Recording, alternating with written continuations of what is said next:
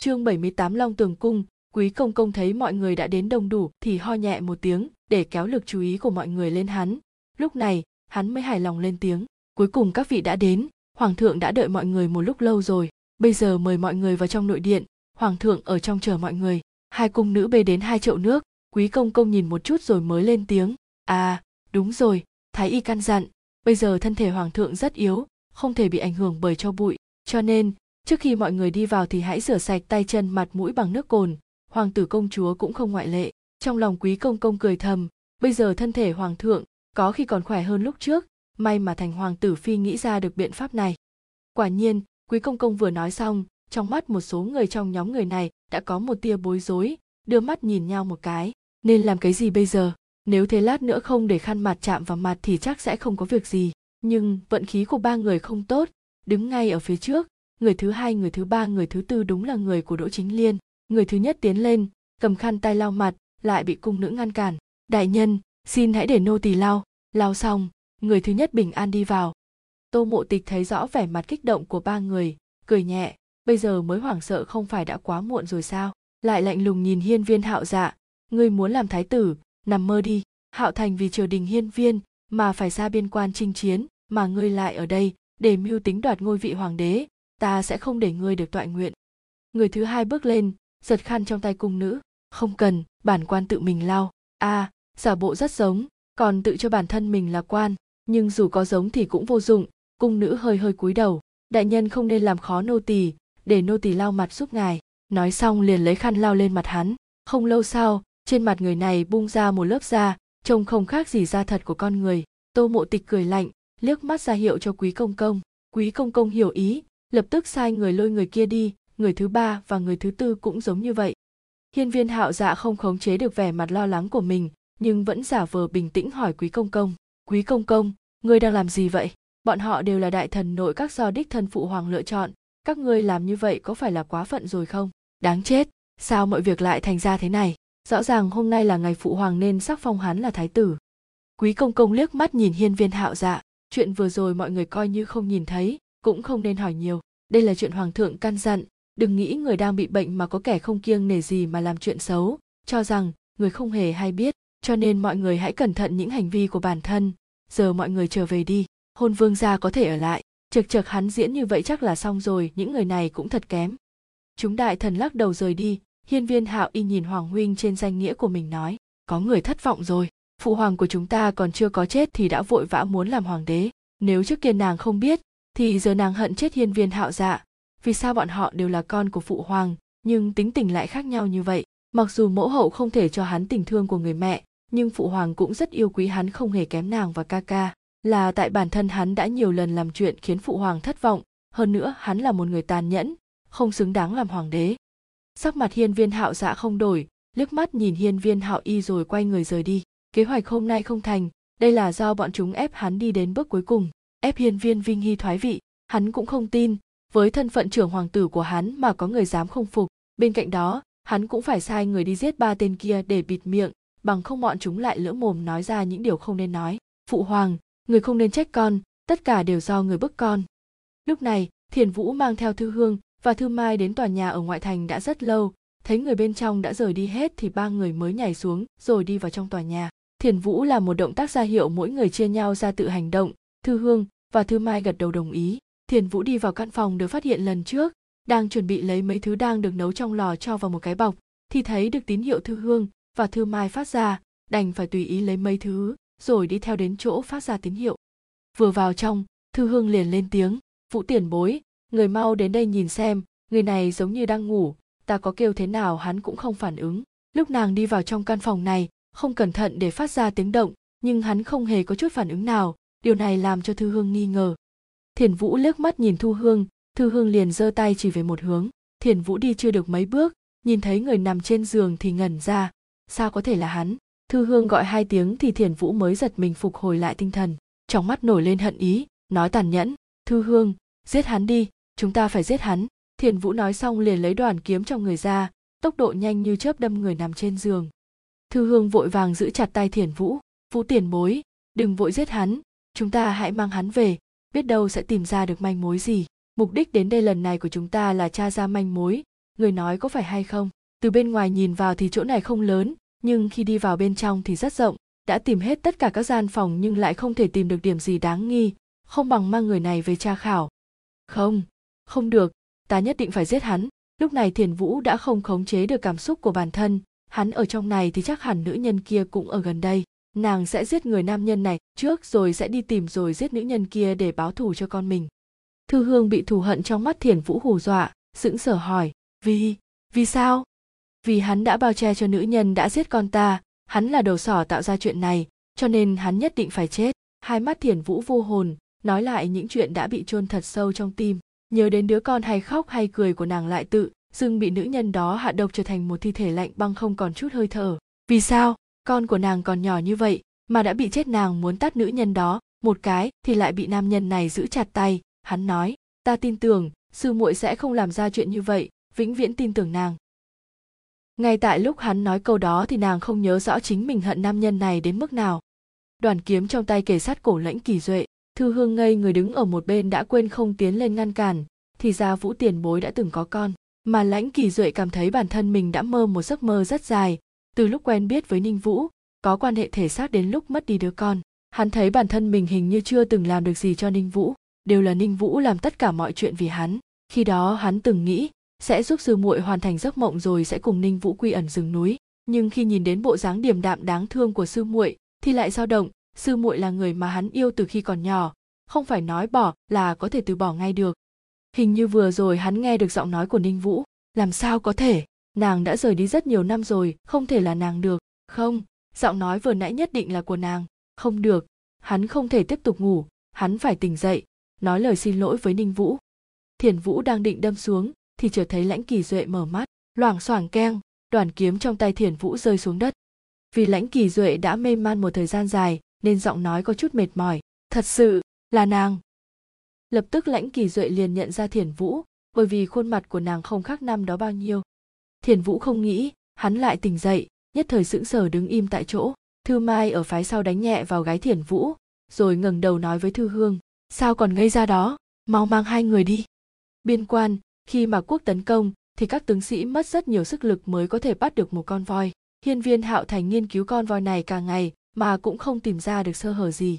Hơn nữa trong dân gian có nói, voi sợ chuột hắn cũng đã thử qua, nhưng cũng không hiệu quả. Lai nghĩ đến nhất định người mạc quốc cũng nghe được điều này nên đã cho voi tập luyện với chuột. Ngay tại lúc này, hiên viên hạo thành thật mong mình có thể hiểu tiếng của các động vật.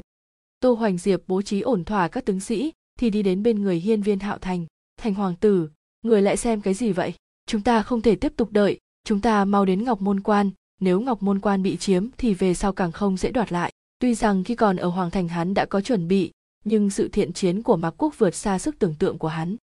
Hiên viên hạo thành cũng rất lo lắng, viện quân của duyệt quốc mãi không thấy lòng quân đã bắt đầu dao động, nhưng hắn cũng không thể hiện ra ngoài, bởi vì hắn là chủ soái, là người đại diện cho triều đình hiên viên.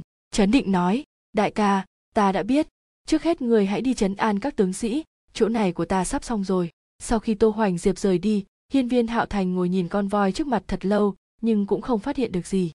Lại qua một lúc sau, một binh lính chuẩn bị thức ăn vội vàng mang một đám gà đến bên người hiên viên hạo thành. Lúc này, voi thở hổn hển, làm kinh động đến mấy con gà nơi này lập tức ồn ào hẳn lên. Hai ba con gà cùng kêu lên đã đủ ầm ĩ. Đúng lúc này, không biết con voi làm sao, gào thét lui lại mấy bước, voi lui lại mấy bước, rồi điên cuồng chạy loạn. Binh lính chuẩn bị thức ăn hoảng sợ nói, thành hoàng tử, có muốn tiểu nhân sai người bắt nó quay về không? Đó là gà để tế tổ a, có thể sẽ mang họa cho hắn. Cầu mong thành hoàng tử sẽ không trách tội. Nếu không lát nữa, hắn sẽ mang những con gà này chặt thành mấy khúc. Hiên viên hạo thành bỗng nhiên hiểu ra, đúng vậy tại sao hắn lại không nghĩ ra? Cười lớn chạy đi, nghe được giọng nói của binh lính chuẩn bị thức ăn mới quay đầu lại. Không cần, ha ha. Ta đã tìm được biện pháp, ta đã tìm được biện pháp. Không, còn nhiều thời gian, nhất định phải nói cho đại ca biết việc này. Đáng thương cho binh lính chuẩn bị thức ăn, mờ mịt nhìn hiên viên hạo thành chạy đi. Vì sao hắn để voi của thành hoàng tử chạy mất mà người lại vui vẻ như vậy? Tô hoành diệp nghe xong lời nói của hiên viên hạo thành thì nửa tin nửa ngờ, không xác định hỏi, thành hoàng tử người xác định cách này có hiệu quả, người có thể tưởng tượng nếu khuyết điểm của voi không giống như người nói, thì sẽ có hậu quả gì không? Hắn không thể lạc quan được như hiên viên hạo thành, đội quân voi là chuyên môn huấn luyện của mạc quốc. Trước kia lý lão tướng quân dùng đủ mọi cách đều vô dụng huống chi là gà. Hiện tại chỉ có thể làm như vậy. Hai tảng đá bên cạnh ngọc môn quan phải chuẩn bị thật cẩn thận, hơn nữa phải thật to. Hắn cũng không tin voi có thể dùng vòi làm đổ tảng đá to như vậy. Chỉ cần tảng đá không bị hất đổ, thì mạc quốc muốn chiếm ngọc môn quan cũng không dễ dàng tất cả đều đã chuẩn bị tốt. Tô hoành diệp thấy vẻ kiên quyết của hiên viên hạo thành cũng không nói gì thêm. Cùng lắm, thì hắn bố trí cạm bẫy nhiều hơn, trừ phi hắn chết. Nếu không hắn quyết không để quân mạc quốc đặt chân vào ngọc môn quan. Đại ca, tin tưởng ta, để tướng sĩ đến nơi gần nhất mua gà về đây, càng nhiều gà thì càng tốt. Hiên viên hạo thành rất tự tin, voi sợ chuột không phải là nói dối, cho nên mạc quốc mới huấn luyện qua vô số lần nên voi mới không còn sợ chuột, mà sở dĩ voi sợ chuột, rất có thể là vì không quen mà ở mạc quốc, nơi mà mùa hè thì cực nóng còn mùa đông thị lại rất lạnh này thì cơ bản là gà không thể sống được, cho nên voi bị gà nhiễu loạn mới có thể hoảng sợ đến cuống cuồng như vậy. Được, ta lập tức sai người đi. Tô hoành diệp hành lễ xong rồi lui xuống. Trong phòng, chỉ còn lại một mình hiên viên hạo thành, xung quanh thật yên tĩnh. Hiên viên hạo thành lấy khăn thêu trong ngực ra, khăn này là khăn mà tô mộ tịch đã băng bó cho vết thương ngày ấy của hắn. Nhìn khăn tay, hiên viên hạo thành mỉm cười. Tịch nhi hoàng thành thế nào rồi? Nàng đã ứng phó được đúng không? Tất cả mọi người có khỏe không? Nhất thời hiên viên hạo thành muốn cuộc chiến này kết thúc thật nhanh. Chương 79, trong long tường cung vẻ mặt hoàng thượng hồng hào nằm trên giường thấy hiên viên vinh hôn đi vào cũng không tiếp tục giả bệnh. Hiên viên vinh hôn thấy sắc mặt hoàng huynh vẫn tốt không giống như người bệnh sắp chết miễn cưỡng lên tiếng trêu chọc. Hoàng huynh huynh không có việc gì làm hay sao mà lại giả bộ bệnh sắp chết vậy? Chẳng lẽ tiểu tử dạ nhi kia đã không kiềm chế được? Hắn và vợ yêu đang phiêu bạt ở thiên nhai. Không biết hoàng huynh ra lệnh cho ám vệ thông báo hắn quay về làm gì. Bây giờ còn chưa tới lúc để nhân vật quan trọng lên sân khấu. Hiên viên vinh hy ngồi dậy từ trên giường, gật đầu với hiên viên vinh hôn. Cuối cùng thì cũng do trẫm quá sơ ý, không để ý nhiều đến dạ nhi. Nếu như trẫm nghiêm khắc hơn với nó, thì có lẽ nó sẽ là một vị vua tốt. Hắn thực sự đã nghĩ sẽ lập hiên viên hạo dạ làm thái tử, nhưng chuyện hắn làm ở giang nam đã khiến hiên viên vinh hy quá thất vọng. Cho dù là một vị vua không thể không tàn nhẫn nhưng phải xem là với người nào, còn hiên viên hạo dạ vì đạt được mục đích của bản thân mà mất hết tính người. Hoàng huynh huynh cũng đừng giả bộ nữa, nếu không phải không còn cách nào khác thì nhất định huynh không muốn dạ nhi làm hoàng đế, đúng không? Đứa bé kia rất giống mẫu thân hắn, đều rất tham vọng. Quan trọng là hắn không có lòng nhân từ, vì đạt được mục đích mà dùng mọi thủ đoạn. Qua chuyện ở giang nam, hẳn là hoàng huynh đã nhìn ra rồi. Hiên viên vinh hôn nói xong thì tìm chỗ ngồi xuống. Hiên viên vinh hy gật đầu gọi quý công công lấy thánh chỉ ra, giao cho hiên viên vinh hôn rồi lên tiếng. Hoàng đệ, thánh chỉ này giao cho đệ, nếu không phải hết cách thì đệ đừng lấy ra, để tránh đến lúc ấy đệ lại trách ta. Thánh chỉ này là vì muốn lập hiên viên vinh hôn lên làm vua. Tuy hiên viên vinh hy biết chí hướng hoàng đệ không ở đây, nhưng nghĩ đến một nửa quân số, nằm trong tay đỗ chính tông, nếu bọn họ muốn bức hắn thoái vị thì nhất định sẽ thành công, nên hắn cũng chỉ có thể đi con đường này. Dạ nhi bức vua thoái vị mà không có thánh chỉ của hoàng thượng thì sẽ khiến người trong thiên hạ dị nghị. Lúc ấy chỉ cần lấy thánh chỉ này ra, thì dạ nhi muốn ngồi lên ngôi vị hoàng đế cũng không được. Hiên viên vinh hôn không mở ra cũng biết nội dung bên trong là gì rồi. Hoàng huynh huynh biết rõ chí hướng của ta không ở đây. Từ khi còn nhỏ hắn đã biết chỉ có hoàng huynh mới có khả năng làm hoàng đế. Hoàng huynh giỏi, sử dụng mưu lược, có lòng yêu dân. Tuy đối với huynh đệ khác có chút tàn nhẫn, nhưng hoàng huynh làm mọi việc cũng chỉ để ngăn chặn ý nghĩ mưu phản của người khác. Sự thật đã chứng minh hắn không sai chút nào đời này hoàng huynh làm sai một chuyện duy nhất, đó là động lòng với một nữ nhân. Một người là đế vương vốn không nên thật lòng với một người. Trẫm biết trẫm cũng nói là thật sự hết cách, thì mới đưa ra thánh chỉ ấy. Trong lòng hiên viên vinh hy cũng rất lo lắng, lúc đi thành nhi chỉ mang theo nửa quân số, nửa còn lại, thì để lại trông coi hoàng thành, hy vọng duyệt quốc có thể xuất binh giúp đỡ. Nếu không mà một nửa quân số thành nhi để lại trong cung cũng không thể địch lại số binh lính dưới trướng đỗ chính tông. Ngộ nhỡ hắn xảy ra chuyện gì thì để hoàng đệ làm hoàng đế chắc chắn sẽ tốt hơn nhiều so với dạ nhi. Thần đệ đã biết, hiên viên vinh hôn hiểu rõ có nói gì nữa cũng vô dụng. Hắn biết mọi việc sẽ không diễn ra như hoàng huynh đã nghĩ. Năm đó, hoàng tẩu đã phải chịu đựng sự đau đớn và nguy hiểm vô cùng mới sinh ra thành nhi, nên chắc chắn sẽ sống hạnh phúc đến cuối đời. Thôi vậy, dù sao hiện giờ trong cung cũng không xảy ra chuyện gì. Có lẽ hắn nên dẫn vợ yêu đi dạo chơi ở một nơi nào đó vậy. Làm phiền hoàng đệ chạy đến đây, đệ và đệ muội có thể quay về được rồi nói xong chuyện chính sự, hiên viên vinh hy tiếp tục tán gẫu chuyện nhà với hiên viên vinh hôn. Thần hy cung, tô mộ tịch nhìn hai con ngủ say, trong lòng tính toán thật lâu. Nếu đám người hiên viên hạo dạ bức phụ hoàng thoái vị, thì nhất định bọn chúng sẽ ra tay với minh nhật và minh nguyệt đầu tiên. Nếu mà bọn họ thực sự hành động, thì sẽ dùng thủ đoạn gì? Nàng cũng biết đến lúc ấy khó mà đề phòng được. Nhìn đêm tối bên ngoài, tô mộ tịch gọi hoa ngữ và xảo tâm vào. Hoa ngữ xảo tâm ta ra minh nhật và minh nguyệt cho các ngươi đợi cho mọi chuyện cung ổn định thì hãy quay về.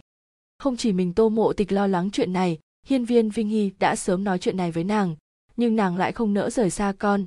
Nhỡ có chuyện gì xảy ra thì sao? Nàng nên làm như thế nào mới không phụ lòng hạo, thành đang ở biên quan? Hoa ngữ liếc mắt nhìn xảo tâm, hoa ngữ ôm minh nhật còn xảo tâm ôm minh nguyệt, cẩn thận nói với tô mộ tịch, xin tiểu thư hãy yên tâm, cho dù phải chết bọn nô tỳ cũng sẽ bảo vệ an toàn cho hai tiểu chủ tử.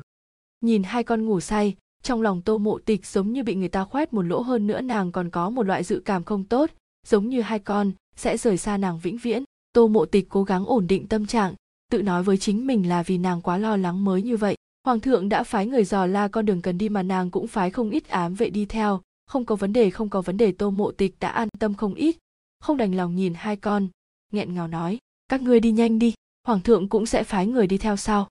Mà tô mộ tịch không nghĩ tới đỗ chính liên đã biết chuyện những người giả dạng làm đại thần nội các đã bị bại lộ thân phận. Ngay lập tức đã biết đây là cái bẫy của tô mộ tịch. Nàng âm thầm cảm thấy may mắn khi chính mình đã không đi.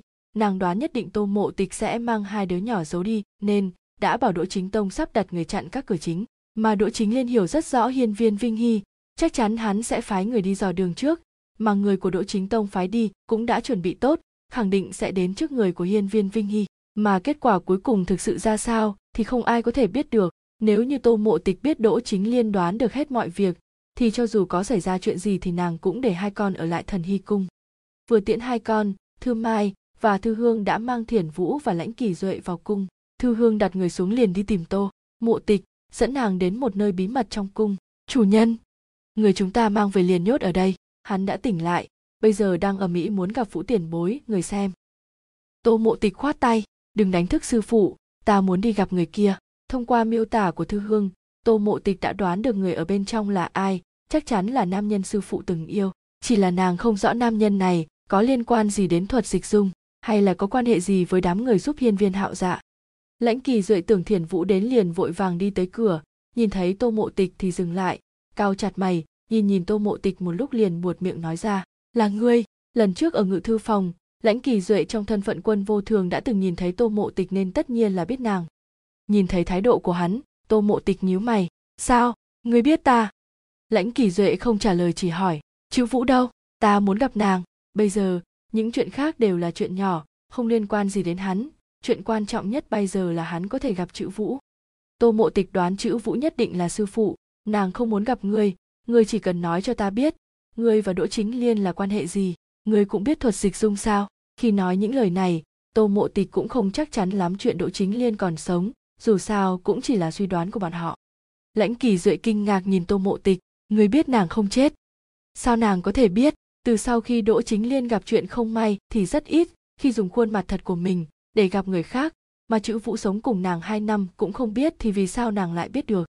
Tô mộ tịch thầm nghĩ trong lòng, đúng là đỗ chính liên chưa chết, nói, hiện giờ ở đâu? Ngay lúc này tô mộ tịch ước gì mình có thể cạy được miệng lãnh kỳ duệ, để hắn mau nói ra chỗ của đỗ chính liên.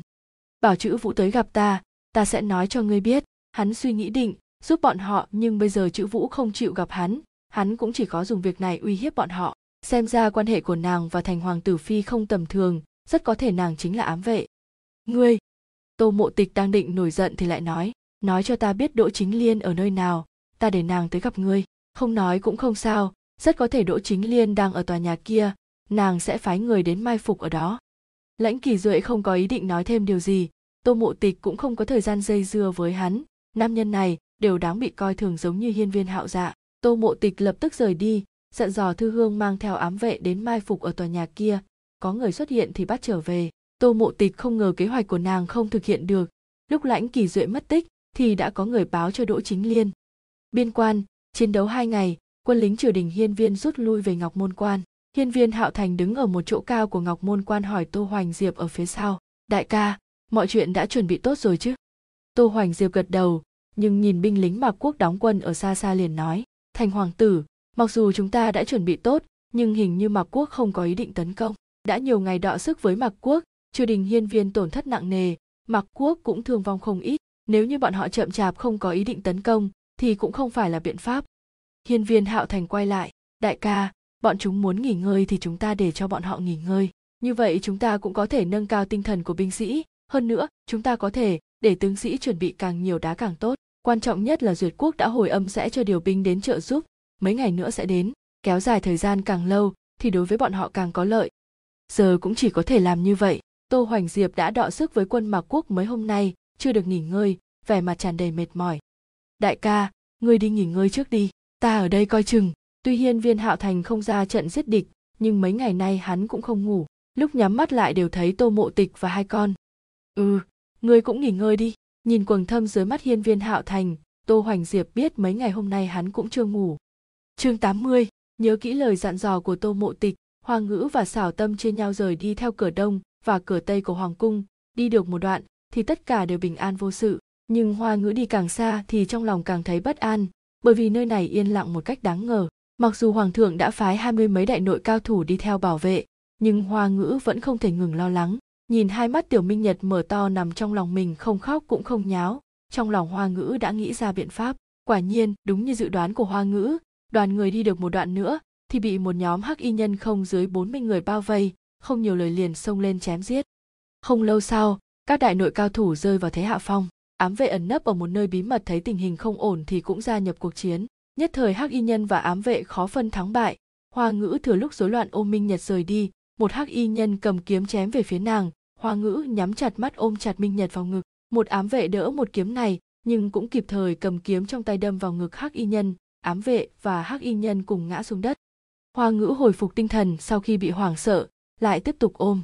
Minh nhật chạy đi đi chưa được mấy bước thì đã bị một hắc y nhân đuổi theo hoa ngữ kinh hãi, nhưng may mắn là một ám vệ đã chạy tới giết chết hắc y nhân. Ám vệ kêu to, ta sẽ chặn bọn chúng, mau ôm tiểu hoàng tử rời đi. Nói xong, liền đánh nhau với hai hắc y nhân vừa xông tới.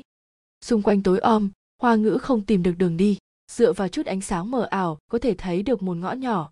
Hoa ngữ tìm một nơi, có thể trốn liền nấp vào. Bây giờ nàng đang ôm tiểu minh nhật. Nàng không thể để con của tiểu thư gặp chuyện không may, không thể mạo hiểm chạy trốn vì sẽ rất dễ bị đuổi theo tìm chỗ trốn có vẻ an toàn nhất.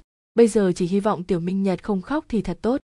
Không lâu sau cuộc chiến chấm dứt, cuối cùng chỉ còn ba hắc y nhân sống sót. Ba người tìm một vòng, cũng không tìm được hoa ngữ và minh nhật. Trong đó, một người ném kiếm trong tay đi, nôn nóng nói, không ổn rồi, lại để nữ nhân và đứa bé kia chạy thoát. Khi trở về chúng ta nên nói sao với trưởng công chúa đây? Hư người muốn chết sao? Nếu để ai nghe được thì chúng ta đừng mong được sống. Một hắc y nhân khác tiến lên ngăn cản. Phi ngươi còn lo lắng chuyện này, để cung nữ kia ôm tiểu hoàng tử chạy mất, ngươi nghĩ trưởng công chúa sẽ bỏ qua cho chúng ta sao? Hắc y nhân nói sự thật. Hoa ngữ nghe được cuộc nói chuyện của hai người thì hoảng sợ, thì ra hắc y nhân là do trưởng công chúa phái tới. Nhìn tiểu minh nhật mở to hai mắt nhìn mình, hoa ngữ miễn cưỡng cười với bé. Trong lòng thì âm thầm cầu nguyện, bây giờ tiểu minh nhật đừng gây ra tiếng động gì, nếu không thì hai người chết chắc.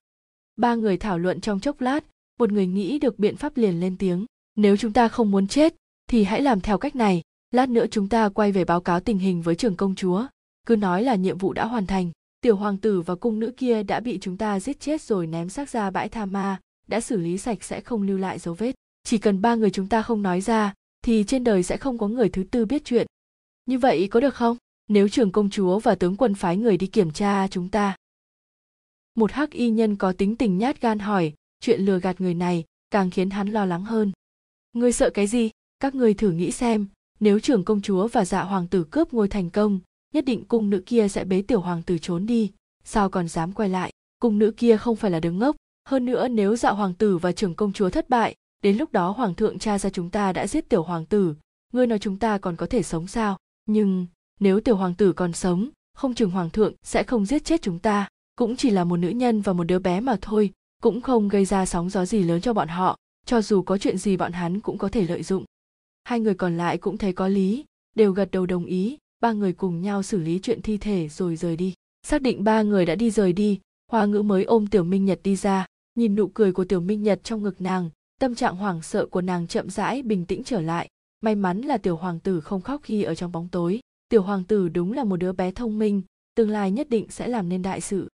Nhìn đại nội thị vệ và ám vệ tiểu thư phái tới không một ai sống sót hoa ngữ thở dài, xem ra lúc này nàng không có cách nào có thể đưa tin cho tiểu thư. Thôi vậy, trước phải tìm một nơi có thể ở, xem xét tình hình thế nào rồi tính tiếp. Nhìn bầu trời đêm không có một vì sao, hoa ngữ âm thầm hy vọng xảo tâm và tiểu minh nguyệt cũng có thể bình an vượt qua nguy hiểm. Dĩ nhiên bên phái xảo tâm cũng bị không ít hắc y nhân bao vây. Nhìn những người ngã xuống xảo tâm sợ run người, muốn ôm tiểu minh nguyệt rời đi. Một cái đầu người bay qua trước mặt nàng xảo tâm sợ tới mức ngã ngồi trên mặt đất nhìn ám vệ tiểu thư phái tới, và cao thủ đại nội lần lượt ngã xuống. Xảo tâm biết nếu tiếp tục như vậy, thì nhất định nàng và tiểu minh nguyệt phải chết ở chỗ này. Cô lấy dũng khí ôm tiểu minh nguyệt lao ra khỏi vòng vây của hắc y nhân. Xảo tâm thành công, nhưng khi nàng chạy vào một ngõ nhỏ, không chú ý tới một hắc y nhân đang cầm kiếm chém về phía nàng. Nàng không may mắn như hoa ngữ, không ai giúp nàng đỡ một kiếm này. Kiếm xuyên qua ngực xảo tâm, lúc bị kiếm đâm trúng nàng đã để tiểu minh nguyệt ra xa ngực mình nên bé không bị thương xảo tâm vui mừng khi kiếm không làm bị thương tiểu minh nguyệt rồi sau đó, nàng ngã xuống. Trên mặt tiểu minh nguyệt dính máu, được xảo tâm ôm lan hai vòng cũng không khóc chỉ mở to mắt nhìn nàng. Có lẽ bị hù dọa rồi. Thi thoảng bên ngoài vẫn truyền đến tiếng đánh nhau, khó phần thắng bại. Trong ngõ nhỏ, một phụ nhân tinh thần có chút điên khủng ôm một đứa nhỏ đã gần tắc thở. Con gái của nàng sẽ không chết, sẽ không chết, nàng đã sinh được ba đứa con trai. Thật vất vả mới sinh được một đứa con gái. Phu quân của nàng vô cùng vui mừng nữ nhi là đứa con cuối cùng nàng có thể sinh. Đại phu nói, sau khi nàng sinh con, thì thân thể bị tổn thương, từ nay về sau không thể sinh được nữa. Bây giờ phu quân không có nhà, mà con gái đã không còn, khi trở về nhất định sẽ đuổi nàng đi. Không, được nàng không thể để chuyện này xảy ra nàng phải mau chóng nghĩ cách. Phụ nhân nghe được tiếng đánh nhau, thì hồi phục tinh thần, không kiềm chế, được tính tò mò đi ra ngoài. Trong bóng tối, chân phụ nhân không cẩn thận đá lên người tiểu minh nguyệt tiểu minh nguyệt bị đau, khóc hai tiếng tỏ vẻ kháng nghị. Phụ nhân nghe được tiếng khóc của trẻ con, thì cúi đầu nhìn xuống. Trong lòng phụ nhân mừng như điên, nếu đứa bé này là bé gái, thì nàng sẽ được cứu, nàng sẽ không bị đuổi ra khỏi nhà. Phụ nhân kích động ngồi xuống, đặt con gái đã không còn hơi thở xuống đất, vươn tay ôm tiểu minh nguyệt lên, sờ sờ khắp người bé. Không lâu sau, phụ nhân vô cùng vui mừng, nếu không phải bên ngoài truyền ra tiếng đánh nhau, thì đã cười lớn. Đứa bé này đúng là bé gái nhất định ông trời đã mang đứa bé này đến cho nàng, nhất định là như vậy. Thầy đã lót cho hai đứa bé, hôn nhẹ lên mặt con gái đã tắt thở, rồi nhẹ nhàng đặt con vào trong tay xảo tâm, rồi nhanh chóng ôm tiểu minh nguyệt đang vẫy tay không ngừng vào lòng, nhanh chóng rời đi nơi này. Từ đầu tới cuối, phụ nhân không hề để ý đến miếng ngọc bội được đeo trên cổ tiểu minh nguyệt và cái bớt mặt trăng màu đỏ trên cánh tay bé. Một lát sau, cuộc chiến chấm dứt, những hắc y nhân đi đến nơi này, thấy xảo tâm và đứa bé ngã trên mặt đất một hắc y nhân đi đến, kiểm tra hơi thở của xảo tâm và đứa bé trong lòng nàng rồi ngẩng đầu nói với hắc y nhân cầm đầu, cả hai đều đã chết. Hắc y nhân cầm đầu có chút không tin, đi đến kiểm tra hơi thở rồi chém hai kiếm lên người của xảo tâm và đứa bé. Bốn người ở lại, xử lý thi thể cho gọn gàng bản tướng về đỗ phủ trước báo lại cho trưởng công chúa. Vâng tuân mệnh. Bốn người ở lại quỳ xuống, chờ hắc y nhân cầm đầu rời đi mới bắt đầu xử lý thi thể trên mặt đất. Thần hy cung tô mộ tịch lo lắng cả một đêm vừa mới chập mắt, thì trong mơ nàng thấy hoa ngữ và xảo tâm bị hắc y nhân truy đuổi. Sau đó, hoa ngữ ôm minh nhật trốn được còn xảo tâm bị đâm chết, minh nguyệt bị người khác bế đi. Nàng ra sức kêu to, nhưng vẫn không thể thấy rõ mặt người đã ôm minh nguyệt đi. Tô mộ tịch lập tức bật dậy, quần áo trên người đã ướt đẫm mồ hôi lạnh. Không hiểu sao nàng thấy trong lòng bứt rứt không yên. Nghĩ đến con mình rời đi không bao lâu, nhất định đã gặp chuyện không may. Nếu không sao nàng lại có giấc mơ này. Tô mộ tịch gọi mấy tiếng một ám vệ mới được chọn chính là cung nữ thư tâm bên người nàng, liền đi tới bên người tô mộ tịch. Tô mộ tịch không kịp nghĩ nhiều vội hỏi, thư tâm, nhóm người hoa ngữ đã truyền tin về chưa? Hoàng tử phi, không có. Chắc hẳn lúc này bọn họ vẫn còn đang thu xếp ổn thỏa mọi chuyện. Thư tâm ít. Khi thấy bộ dáng không bình tĩnh như vậy của tô mộ tịch, giật mình một lúc rồi mới trả lời. Còn chưa truyền tin về. Không được, nàng không thể đợi nữa. Thư tâm, mau, truyền tín hiệu ra ngoài để cho những ám vệ còn lại đi theo hai cửa đông và cửa tây tìm họ. Nhất định phải tìm được bọn họ. Thấy bọn họ được an toàn, thì lập tức quay lại báo cho ta. Tô mộ tịch đứng dậy từ trên giường, gấp đến độ đi tới đi lui. Từ lúc biết đỗ chính liên còn sống, nàng vẫn luôn có linh cảm xấu. Nhưng từ đầu đến cuối nàng không hề nghĩ chuyện này sẽ xảy ra với hai con. Dù sao chuyện đưa hai con ra ngoài chỉ có nàng và hoàng thượng biết. Ngay cả hoa ngữ và xảo tâm cũng chỉ biết khi nàng giao minh nhật và minh nguyệt cho hai người. Vâng nô tỳ đi làm ngay hoàng tử phi, người hãy đổi quần áo khác đi. Thư tâm nhìn quần áo nàng bị mồ hôi làm ướt thì vội vàng lên tiếng nhắc nhở. Tô mộ tịch miễn cưỡng cười cười. Thư tâm, ngươi làm chuyện của ngươi đi. Không cần để ý đến ta. Nếu không phải thân phận không cho phép thì nàng cũng muốn rời cung. Không nhìn thấy hai con an toàn thì nàng không an tâm. Vâng nô tỳ đi ngay. Biên quan, hiên viên hạo thành cũng mơ một giấc mơ y như vậy. Bừng tỉnh khỏi ác mộng, trong lòng hiên viên hạo thành hoảng sợ.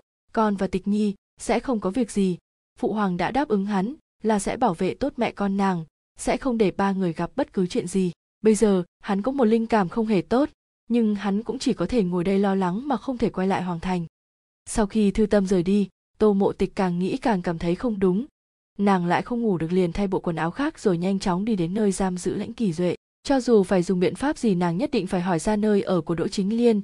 Tuy hoàng thượng đã bố trí ổn thỏa mọi chuyện, nhưng đỗ chính liên và hoàng thượng từng có quan hệ thân mật nên sẽ hiểu rất rõ hoàng thượng, nàng không thể mạo hiểm như vậy. Đi đến nơi giam giữ lãnh kỳ duệ thì tô mộ tịch liền thấy thư mai và thư hương đang lôi kéo thiền vũ với sắc mặt tái nhợt. Tô mộ tịch phất phất tay ra hiệu cho hai người lui xuống còn mình giữ chặt tay thiền vũ. Tịch nhi, con đừng ngăn ta, nhất định ta phải giết nam nhân kia báo thù cho con ta. Vừa nghĩ tới đứa con đã chết thiền vũ hoàn toàn không giữ được bình tĩnh. Tô mộ tịch cũng biết được một ít chuyện năm đó của thiền vũ, liền nói, sư phụ nam nhân bên trong kia đã là tù nhân của chúng ta.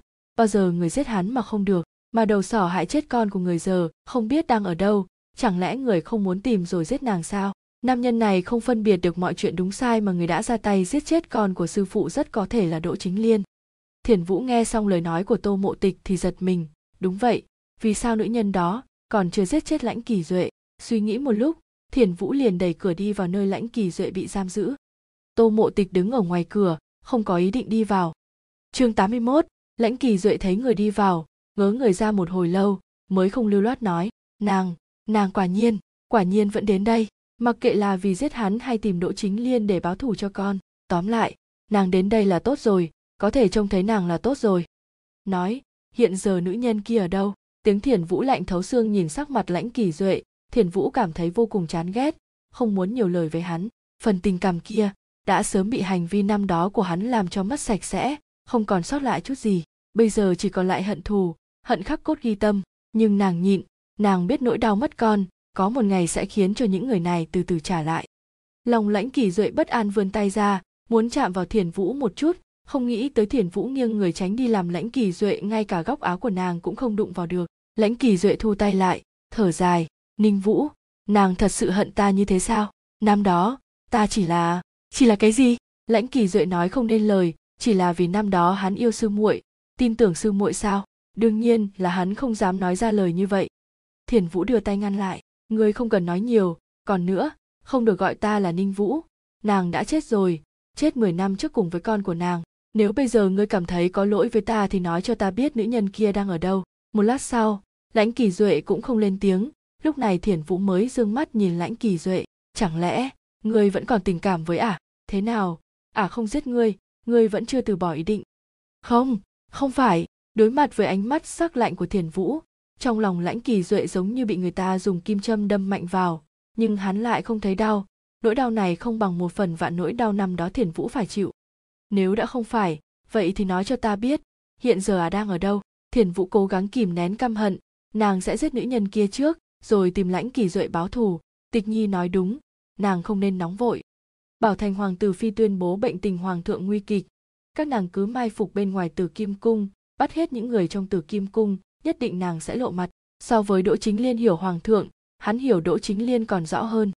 Thiền vũ nghi ngờ nhìn lãnh kỳ duệ, thật tình thiền vũ hoàn toàn không tin những gì lãnh kỳ duệ nói. Nhưng tô mộ tịch đứng ở ngoài cửa lại tin, bởi vì nàng thấy trong ánh mắt lãnh kỳ duệ có sự hối hận và tình yêu với một nữ nhân, loại ánh mắt này nàng sẽ không nhìn lầm. Cả đám đều là kẻ ngốc, còn ngốc hơn cả hạo thành lúc trước, trong đó ngốc nhất chính là lãnh kỳ duệ.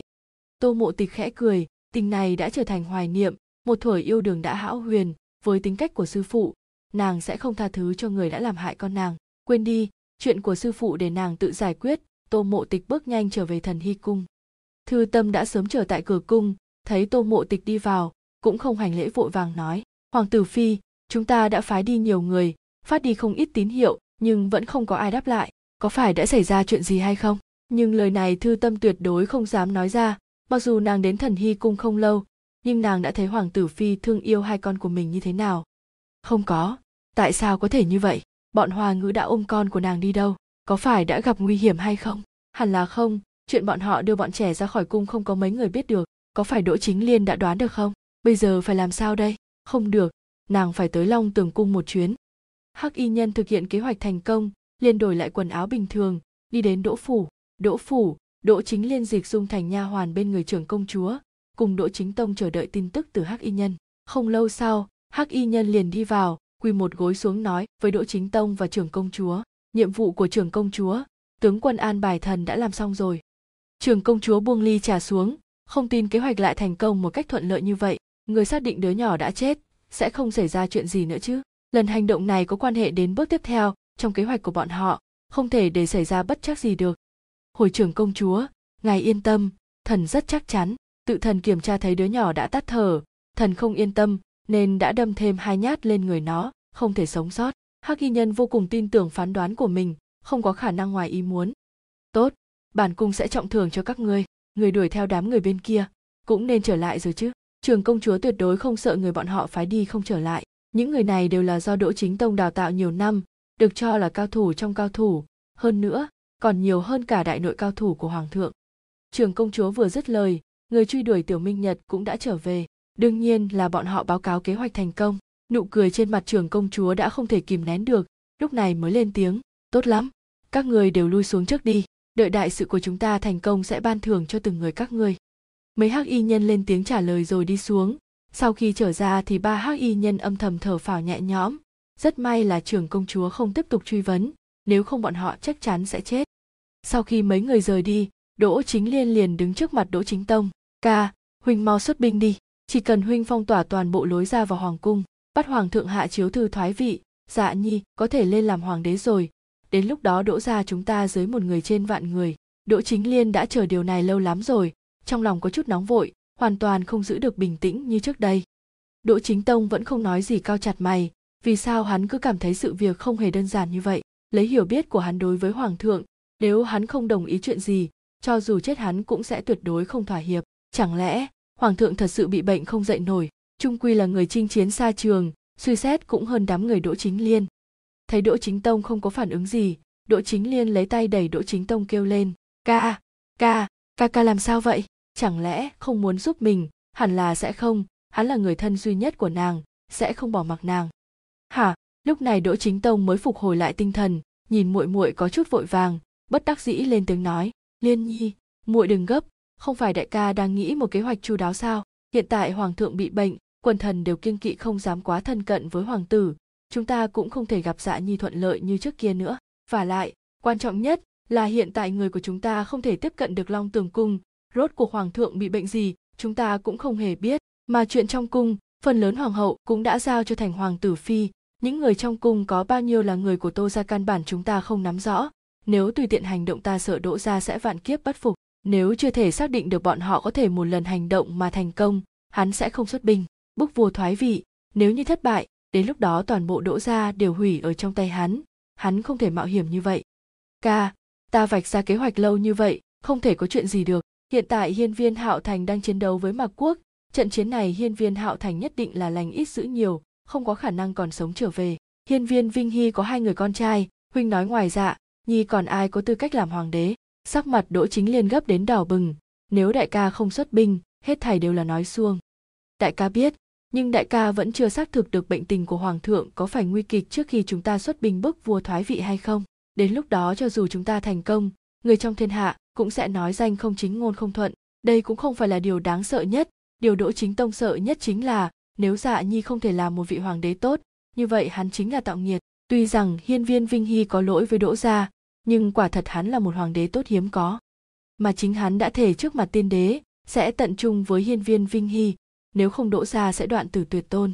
Bằng không, thế nào tiên đế lại yên tâm giao một nửa binh lực của triều đình hiên viên cho hắn?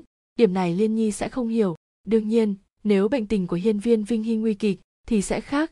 Hắn xuất binh chỉ là vì giúp đỡ tân đế. Người trong thiên hạ không dám nói, hắn nửa câu không đúng.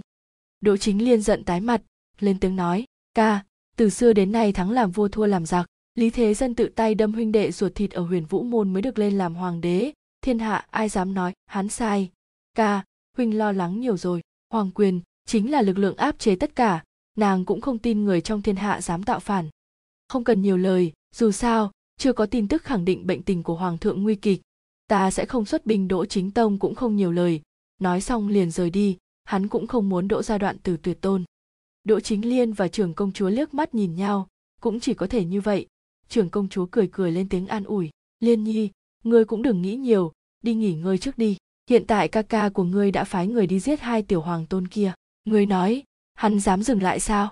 Nếu như bọn người tô mộ tịch biết được cũng sẽ không từ bỏ ý đồ hai người nhìn nhau cười, đỗ chính liên cúi thấp đầu, ánh mắt chợt lóe sáng. Tại sao nàng lại quên mất chuyện này? Không biết nếu tô mộ tịch biết cả hai đứa con đều đã chết thì sẽ đau đớn đến mức nào? Ha ha! Đáng tiếc, tính toán của đỗ chính liên lại không thành công. Hoa ngữ đã nghĩ cách báo tin cho mộ tịch. Tô mộ tịch đọc xong thư hoa ngữ đưa tới, vừa thở phào một thì lòng lại căng thẳng lên. Thật sự có người truy giết bọn họ. Hoa ngữ và tiểu minh nhật không có việc gì. Vậy xảo tâm và tiểu minh nguyệt đâu? Nhất định là các nàng cũng không có chuyện gì. Tô mộ tịch rất muốn ném hết mọi chuyện trong cung, xuất cung đi tìm bọn nhỏ, nhưng nàng và hoàng thượng đã vạch sẵn kế hoạch rồi. Lần này kế hoạch thành công, đỗ chính liên và hiên viên hạo dạ một người cũng đừng hòng trốn thoát. Lúc này, nàng chỉ có thể sai ám vệ nhanh chóng tìm được tin tức của minh nguyệt, nếu hai ngày nữa, bọn họ không tìm thấy, nàng sẽ bỏ tất cả xuất cung đi tìm họ. Ám vệ tìm kiếm khắp hoàng thành, tìm được thi thể của một tiểu hoàng tôn ở bãi tha ma. Mấy ám vệ trao đổi một chút quyết định đem thi thể này vào cung cho hoàng tử phi tự mình xác nhận. Không lâu sau, đứa nhỏ đã ở trong tay tô mộ tịch. Lúc mới nhìn thấy tay tô mộ tịch đều run rẩy, nhưng khi bế đứa bé lên, nàng lại trở nên bình tĩnh. Quan hệ huyết thống đúng là kỳ diệu, nếu là con của nàng nàng không thể không có chút cảm giác nào được. Vạch tã lót, nhìn cánh tay bầm tím của đứa bé, thì hoàn toàn yên tâm. Tay đứa nhỏ này không có bớt như tiểu minh nguyệt. Thở ra một hơi tô mộ tịch thấy hai lỗ thủng trên đôi mắt của đứa bé và tã lót nàng đã tự tay bọc cho minh nguyệt. Khi xuất cung, ngẩng đầu nói với ám vệ, chôn cất đứa nhỏ này cho tốt, chôn nó cùng chỗ với xảo tâm đi. Tô mộ tịch nói xong thầy tã lót mới cho đứa bé, sau đó giao cho ám vệ. Ám vệ tiếp nhận, suy nghĩ một chút, hỏi, chủ nhân, chúng ta có tiếp tục tìm hay không? Giờ không cần, ngày mai các người cứ đi bảo vệ cho hoa ngữ. Tô mộ tịch thản nhiên trả lời. Nhìn đứa bé chết, tô mộ tịch cũng đã suy đoán được rồi chỉ cần nữ nhi của nàng còn sống thì nhất định có thể tìm được. Ngược lại, lúc này nàng trắng trợn tìm người, kinh động đến người của hiên viên hạo dạ sẽ không tốt, cẩn thận lùi từng bước. Bọn chúng thất bại, hai đứa con của nàng cũng có thể an toàn. Đỗ chính liên, rất may là con của ta không sao, nếu thật sự có việc gì ta nhất định đem ngươi ngũ mã phanh thây. Cho dù bây giờ chúng không sao, ta cũng sẽ bắt ngươi phải trả giá. Chúng ta chờ xem, ai là người có thể cười cuối cùng. Đêm, lạnh như nước, long tường cung tô mộ tịch và lâm ánh nguyệt đứng bên người hiên viên vinh hy, vẻ mặt hiên viên vinh hy xấu hổ nhìn tô mộ tịch. Tịch nhi, xin lỗi con trẫm không ngờ, may mà minh nhật và minh nguyệt đều không có việc gì, nếu bọn chúng xảy ra chuyện gì, hắn cũng không biết phải đối mặt với thành nhi và tịch nhi như thế nào nữa. Thật không ngờ, kế hoạch bí mật như vậy cũng bị bọn họ đoán được. Xem ra, về sau hắn không thể an bài mọi thứ nữa. Hắn và đỗ chính liên chỉ ở chung vài năm, cho dù nàng không thay đổi gì cũng chỉ sợ đã hiểu rõ hắn phụ hoàng đừng nói như vậy, tịch nhi biết đỗ chính liên không chết, cũng không ngờ à sẽ có hành động như vậy. Quả thật là nàng rất đáng trách, biết rõ đỗ chính liên còn sống. Lúc biết đỗ chính liên vẫn còn sống, thì cảm thấy nhiều cái không ổn, nhưng nàng cũng không lập tức ngăn lại. Được rồi, hai người cũng đừng trách qua trách lại nữa, giờ hãy tính xem bước tiếp theo nên làm như thế nào đi. Lâm ánh nguyệt lên tiếng phá vỡ cuộc đối thoại của hai người, nhìn bộ dáng hai người âm thầm thừa nhận sai lầm có chút buồn cười, nhưng hiện tại không phải là lúc cười chuyện này trẫm hủy bỏ hết toàn bộ kế hoạch hiên viên vinh hy thản nhiên lên tiếng. Hiên viên vinh hy vừa dứt lời, tô mộ tịch và lâm ánh nguyệt đều vô cùng kinh ngạc nhìn hắn, lấy lại tinh thần dường như lâm ánh nguyệt nghĩ tới cái gì đó lên tiếng hỏi, hoàng thượng, ý của người là? Lâm ánh nguyệt nói xong nhìn thoáng qua tô mộ tịch, lại quay qua nhìn hiên viên vinh hy. Hiên viên vinh hy gật gật đầu chứng thực điều lâm ánh nguyệt nghĩ đến. Phụ hoàng, mẫu hậu, hai người có ý gì? Nhìn hai người ăn ý với nhau, tô mộ tịch nghĩ hạo thành không có ở đây nàng thấy thật lạc lõng. Lâm ánh nguyệt tiến lên, kéo tay tô mộ tịch nhẹ nhàng vỗ về trấn an.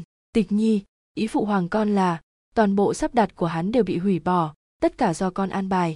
Kỳ thật đối với quyết định này của vinh hy, nàng đồng ý cả hai tay. Năm đó, lúc nàng vừa tiến cung không lâu, nàng thấy đỗ chính liên như đi guốc trong bụng hiên viên vinh hy. Đỗ chính liên luôn có khả năng biết vinh hy ở nơi nào. Đang làm cái gì? Thường thường xuất hiện trước mặt của vinh hy, nhưng đỗ chính liên lại không biết vì điều này nên nàng mới có thể đẩy hiên viên vinh hy ra càng xa. Không một nam nhân nào lại thích một nữ nhân hiểu rõ, hắn như lòng bàn tay. Hơn nữa nam nhân này lại là hoàng đế, kẻ đứng đầu thiên hạ. Cái gì? Tô mộ tịch cho rằng nàng nghe lầm, mơ hồ muốn bọn họ lặp lại một lần nữa. Kế hoạch lúc này của phụ hoàng nàng đã nghe qua, rất tốt mà, hoàn toàn có thể bắt hết đám người đỗ chính liên. Mặc dù nàng cảm thấy được đỗ chính liên hiểu rõ phụ hoàng, nhưng nàng cũng không tin đỗ chính liên có thể đoán chúng được nhiều lần hiên viên vinh hy lắc đầu, tịch nhi trẫm không thể mạo hiểm tương lai của gia đình mình. Lúc này chúng ta nhất định phải thành công, bằng không toàn bộ sẽ kết thúc. Đỗ chính liên và người của đỗ chính tông không ai hiểu rõ con con bố trí bọn họ tuyệt đối sẽ không đoán được chúng ta đang làm gì. Tô mộ tịch suy nghĩ một chút, liền quỳ xuống hứa hẹn nói, phụ hoàng, tịch nhi nhất định sẽ dốc toàn lực bố trí thỏa đáng, quyết không làm cho phụ hoàng mẫu hậu thất vọng, càng không làm cho đỗ chính liên hiểu rõ từng bước đi của con. Đây là nàng hứa hẹn với hiên viên vinh hy và lâm ánh nguyệt cũng là hứa hẹn với hạo thành và các con. Nàng cũng không tin, mộ tịch nàng đã sống qua một kiếp người, lại đấu không lại bọn người hiên viên hạo dạ. Ừ mạnh tay làm đi trẫm và hoàng hậu sẽ không can dự vào. Sự tự tin của tô mộ tịch làm cho hiên viên vinh hy có chút lo lắng. Đứa con dâu này của hắn vốn là một người rất giỏi, nếu là nam nhi chỉ sợ còn giỏi hơn cả cha tô thanh hiệp của nàng, việc giao cho nàng hắn cũng yên tâm. Tạ phụ hoàng. Sau khi tô mộ tịch lui ra, lâm ánh nguyệt nhịn không được lên tiếng hỏi hoàng thượng, người tin tưởng tịch nhi sao? Nàng đã giúp tịch nhi tìm đường lui ổn thỏa, cho dù thất bại cũng không thể khiến hoàng thượng trách mắng nàng nửa câu. Tịch nhi là người thành nhi yêu nhất, dĩ nhiên nàng không nghĩ sẽ hủy khuất con bé.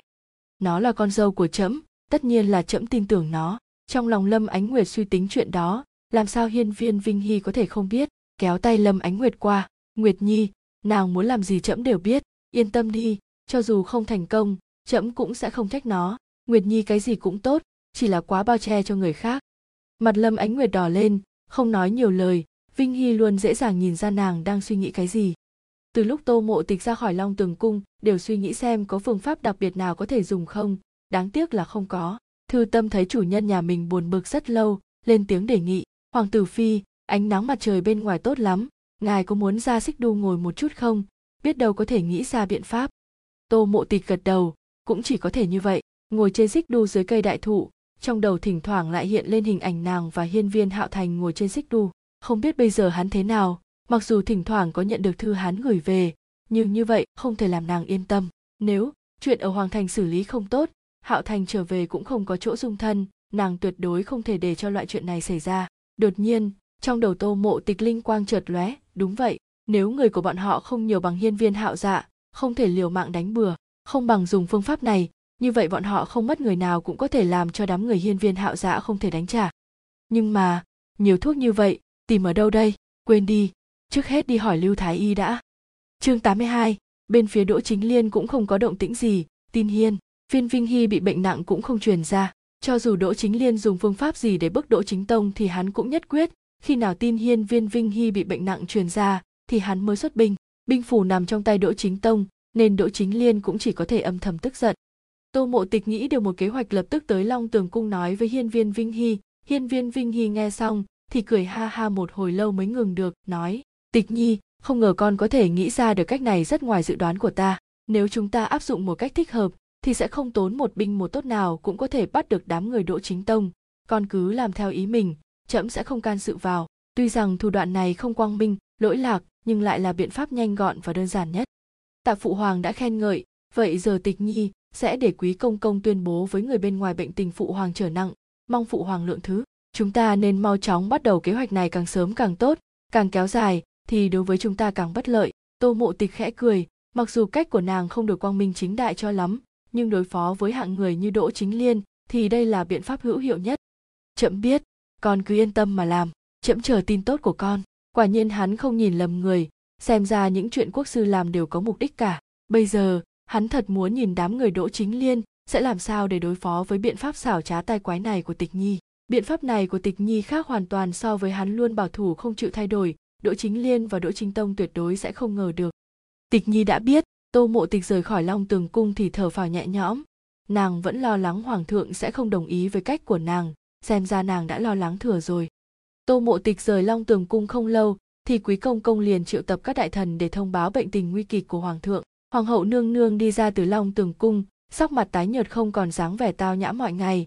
Cũng bởi vì quá lo lắng, khi hoàng thượng vẫn hôn mê bất tỉnh, đã ngất mấy lần, chúng đại thần lần lượt đi lên khuyên bảo. Nhưng hoàng hậu vì lo lắng quá mức lại ngất xỉu, rồi được đưa vào trong long tường cung. Hiên viên hạo dạ và đỗ chính tông nghe tin này, thì trong lòng vô cùng kích động, bọn họ đợi lâu như vậy, cuối cùng đã có thể hành động.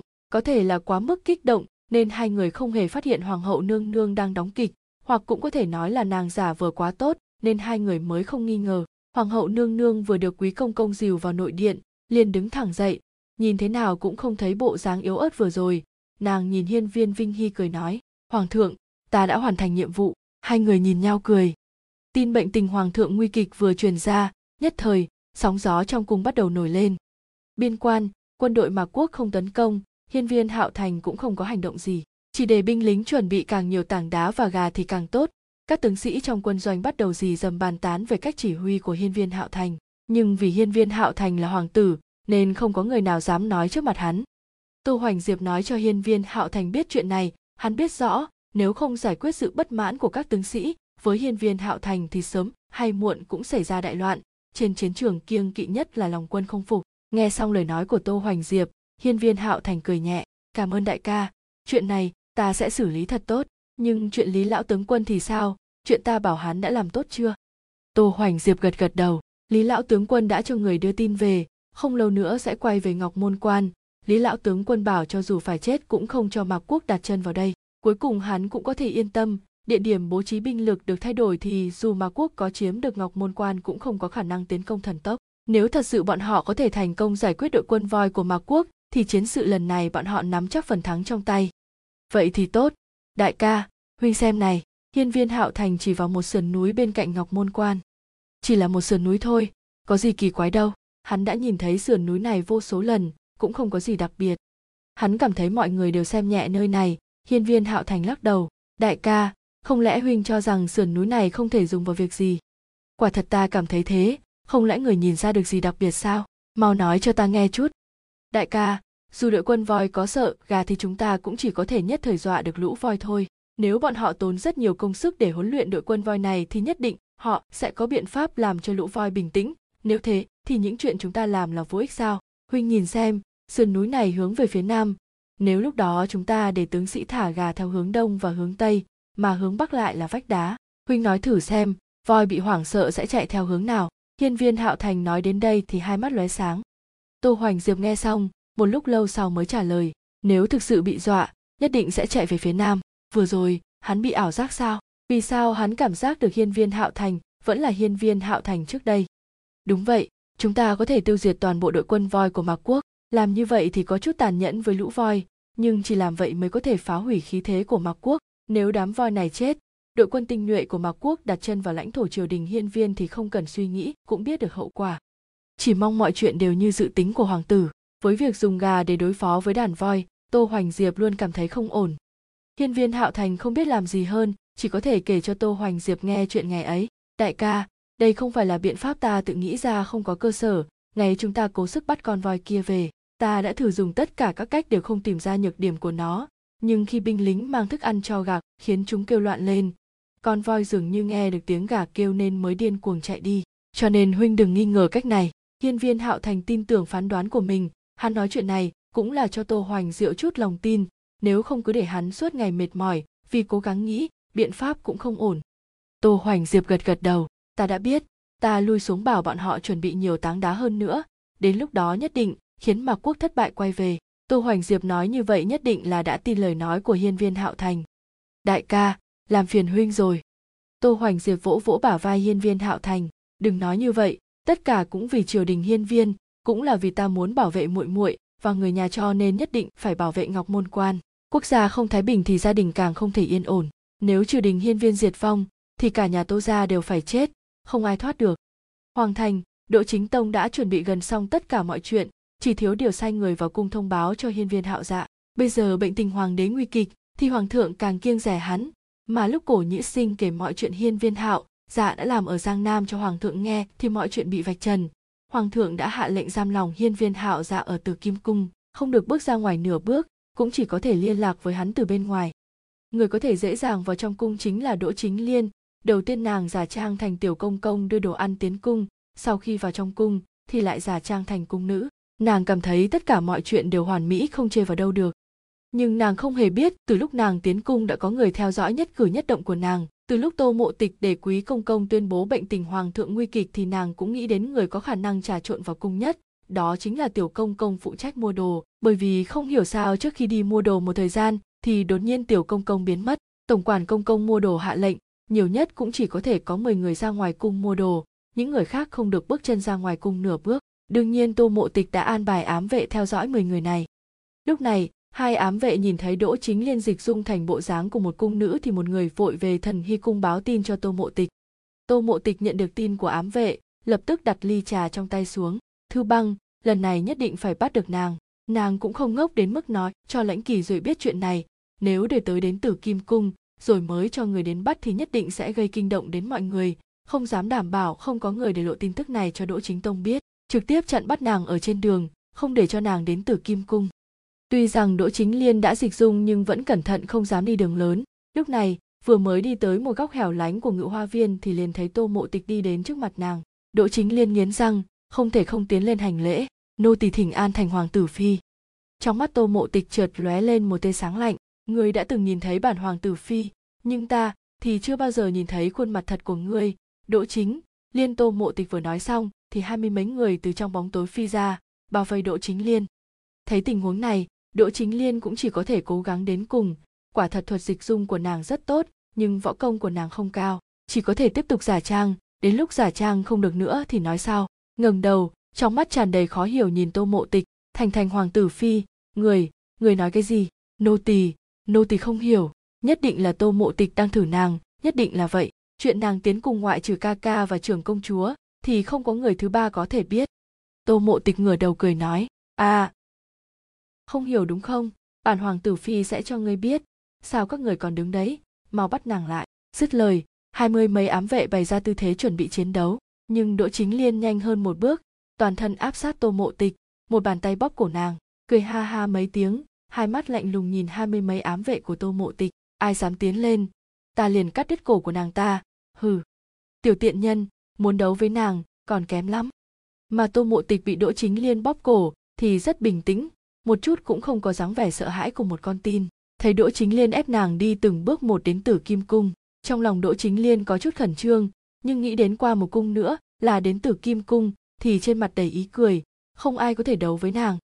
Nhưng đỗ chính liên vui mừng quá sớm, tô mộ tịch bị nàng ép đi được mấy bước thì một bàn tay đã đánh mạnh vào gáy của đỗ chính liên, dùng 10 phần sức lực, đỗ chính liên bị đau liền buông tô mộ tịch ra. Chờ nàng lấy lại tinh thần thì đã bị hai người khống chế được. Tô!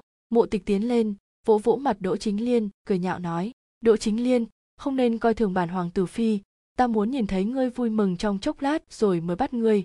Ngươi cho là mình còn có thể đến được tử kim cung bản hoàng tử phi sẽ không để ngươi đến đưa tin cho hiên viên hạo dạ. Chương 83, tô mộ tịch vỗ vỗ nơi quần áo bị đỗ chính liên làm nhăn nhẹ nhàng thở dài.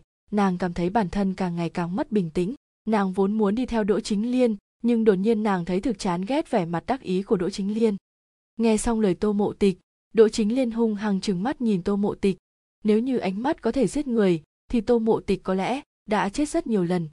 Chẳng qua tô mộ tịch cũng không hề có cảm giác với ánh mắt đỗ chính liên, điều này làm cho đỗ chính liên tức giận vặn vẹo xoay người. Nhưng mà tay hai người ám vệ đều dùng 10 phần lực đạo khống chế nàng cắt cao ấn bả vai đỗ chính liên xuống. Nàng càng động càng đau. Nghe ả à lên tiếng, tô mộ tịch liền đi tới dùng tấm vải trắng lớn chặn miệng bà ta, lạnh lùng nói, đã quên nói cho ngươi biết bổn hoàng phi sẽ không cho ngươi cơ hội lên tiếng gọi người. Tô mộ tịch nói xong, tiếp nhận một đôi xiềng xích trong tay ám vệ, cười nhạt rồi nói với đỗ chính liên, ngươi xem trí nhớ ta đây, ta còn có chuyện quên nói với ngươi, đôi xiềng xích này là ta đặc biệt chuẩn bị cho ngươi. Nói xong, tô mộ tịch đem xích giao cho ám vệ ám vệ tiếp nhận đem xích khóa tay đỗ chính liên. Hừ, xiềng xích, ta có thể mở ra dễ dàng.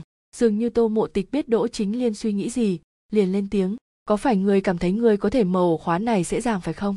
Ta nói cho ngươi biết, đừng mơ, xích này tạo thành từ huyền thiết vạn năm, cho dù ngươi dùng cái gì, đều không thể mở ra. Lúc đỗ chính liên dùng ánh mắt hung ác nhìn tô mộ tịch, tô mộ tịch lại cười khẽ tiếp tục nói, còn có khóa này khóa lại, sau khi khóa chốt sẽ hết sức chắc chắn, bất luận chìa khóa gì đều khó có khả năng mở ra, cho nên ngươi cũng đừng lãng phí sức lực. Tô mộ tịch nói xong, ánh mắt hung hăng nhìn đỗ chính liên, nếu không phải muốn đỗ chính liên chết thảm hơn hiện tại nàng rất muốn tự tay giết bà ta. Lườm xong tô mộ tịch quay lại nói với ám vệ, đem bà ta đến địa lao long tường cung, hoàng thượng và hoàng hậu nương nương muốn gặp bà ta. Chẳng qua đỗ chính liên cũng như thế mà thôi.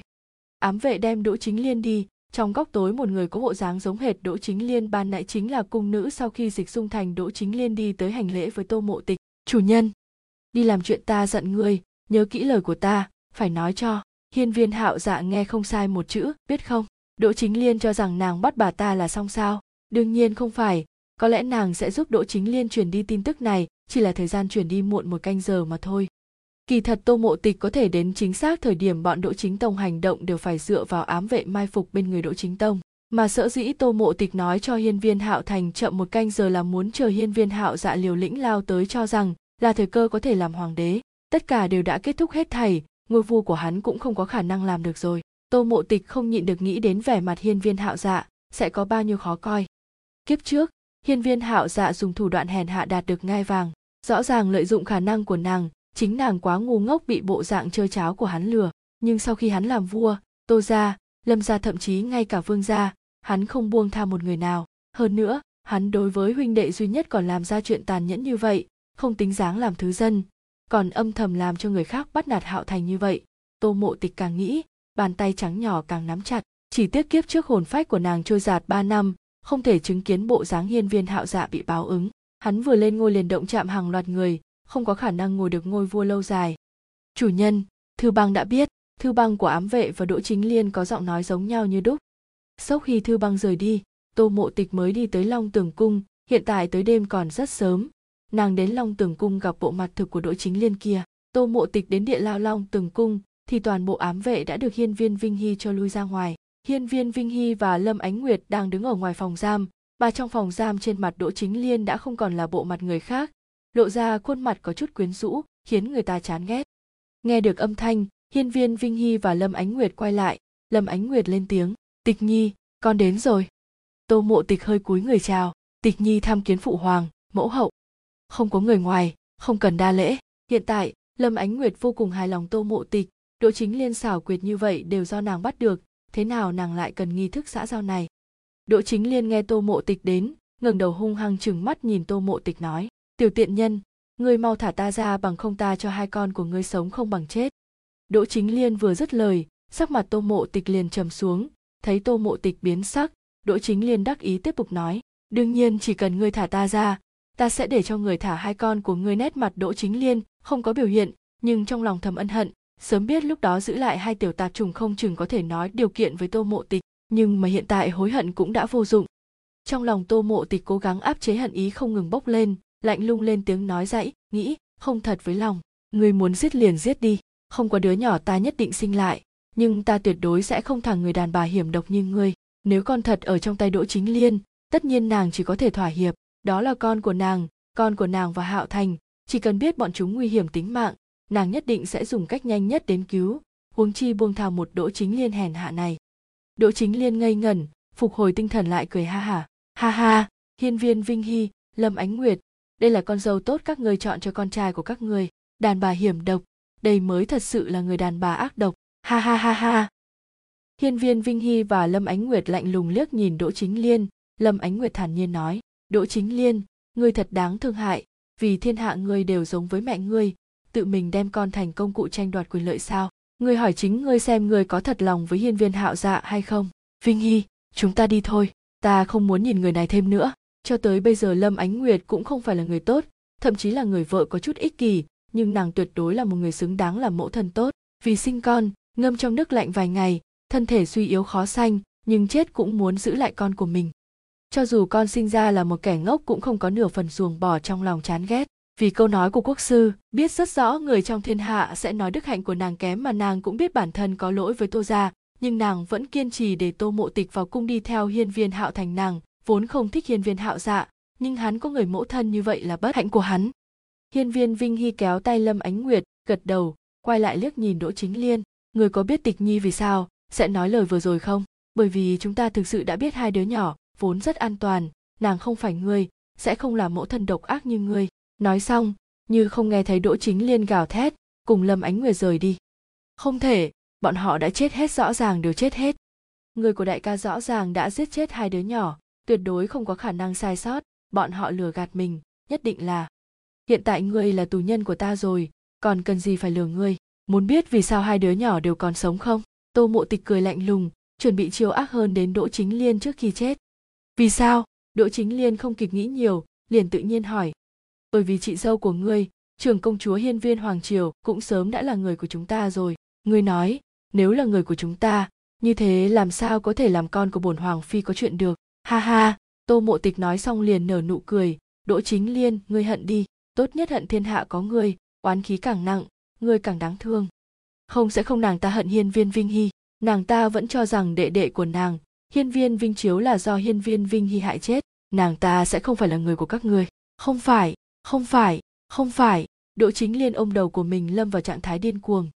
Tô mộ tịch cười lạnh nhìn bà ta thống khổ, lại tiếp tục nói, trường công chúa đã nói với ta rồi, đêm nay quân đội của đỗ chính tông vào cung, yên tâm đi, chờ ta bắt được đỗ chính tông, nhất định sẽ cho ngươi gặp hắn, huynh muội nha, đương nhiên là muốn tiễn hắn một đoạn. Hả, không phải không phải, người bắt không được đỗ chính tông, trong tay của hắn là 20 vạn đại quân, các người bắt hắn không được, không có khả năng bắt được hắn mặt đỗ chính liên tím tái, cả người nhìn khủng bố dị thường, âm trầm giống quỷ. Nhưng tô mộ tịch không sợ hãi chút nào, lạnh lùng nhìn bà ta. Rời đi địa lao, đi đến cổng địa lao thì lên tiếng, đem thuốc cho bà ta bà ta điên rồi. Nàng đến làm cho đỗ chính liên thức tỉnh tỉnh táo nhìn giấc mơ của bà ta bị phá hủy, sau đó sẽ cho bà ta tỉnh táo thống khổ đến chết đi. Nàng đã đáp ứng phụ hoàng, không giết hiên viên hạo dạ nhưng nàng muốn mạng đỗ chính liên, dám đả thương hại con của nàng sẽ phải đau đớn chết đi bất quá nàng sẽ không tự mình rát ai, bởi vì sư phụ so với nàng càng hận bà ta. Hiện tại, nàng phải tiến hành kế hoạch kế tiếp cho dù trong tay độ chính tông có trăm vạn quân oai phong, bất luận thế nào nàng cũng quyết sẽ đánh trả hắn. Biên quan, hiên viên hạo thành xem hết thư trong tay vui mừng nhảy dựng lên. Tô hoành diệp bên cạnh tò mò, thành hoàng tử vì sao lại cao hứng như vậy? Sau khi thấy hiên viên hạo thành bình tĩnh lại vội vàng lên tiếng hỏi, thành hoàng tử, chuyện gì cao hứng như thế?